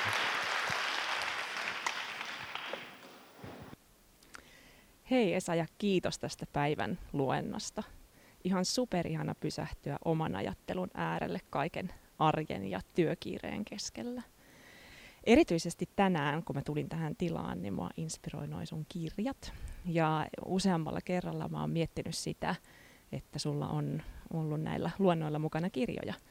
Niin mä haluaisin kysyä sulta, että millä perusteella sä valitset kirjat aina luennolle? No osa niistä kirjoista, mitä mä äh, tuon tänne mukana, niin on semmoisia, että mä ajattelen, että mä voisin käyttää niitä – sitten jotakin voi olla yksittäisiä semmoisia, että mä ajattelen, että, että se vaan ikään kuin antaa semmoisen taustaväreilyn ja, ja muistuttaa jostakin teemasta. Mutta kyllä ne enimmäkseen on semmoisia, että mä äh, oikeasti ajattelen, että mä ottaisin sen esiin ja näyttäisin sitä ja ehkä lukisin siitä jonkun pätkän. Ja, äh, mutta kun mä muutenkin suhtaudun kirjoihin niin, että, että ne on vaikuttavia silloinkin, kun niitä ei lueta, niin tämä on ehkä sen äh, kokonaisfilosofian tällainen paikallinen ilmentymä, että mulla on niitä tuossa kasa mukana.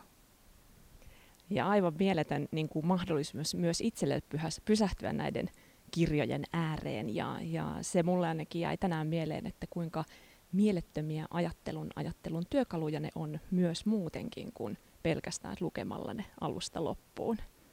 Onko sulla noista tämän päivän kirjoista jotain erityistä suosikkia? No ei voi sanoa, että olisi joku erityinen suosikki, jollakin hetkellä voi olla joku erityinen suosikki, mutta se, se että on kaikki on sellaisia, missä on oma, oma sykkeensä. Mutta esimerkiksi tätä ää, raamattua, mä en itse asiassa fyysistä kappaletta, sen jälkeen kun mä luin sen Joensuun koneessa Johanneksen evankeliumin osalta, niin olen ottanut sieltä, että mä nyt löysin sen taas uudestaan innostuksella, kun mä sen laot sen kaivoon, niin senkin kymmenen vuosien jälkeen esiin. Että se kirja voi myöskin vaikuttaa silloin, kun se on vain se hyllyssä. Mutta sitten kun se tulee fyysisesti mukaan johonkin tilanteeseen, se tuo siihen oman semmoisen kosketuksensa. Ehdottomasti. Kiitos oikein paljon. Kiitoksia.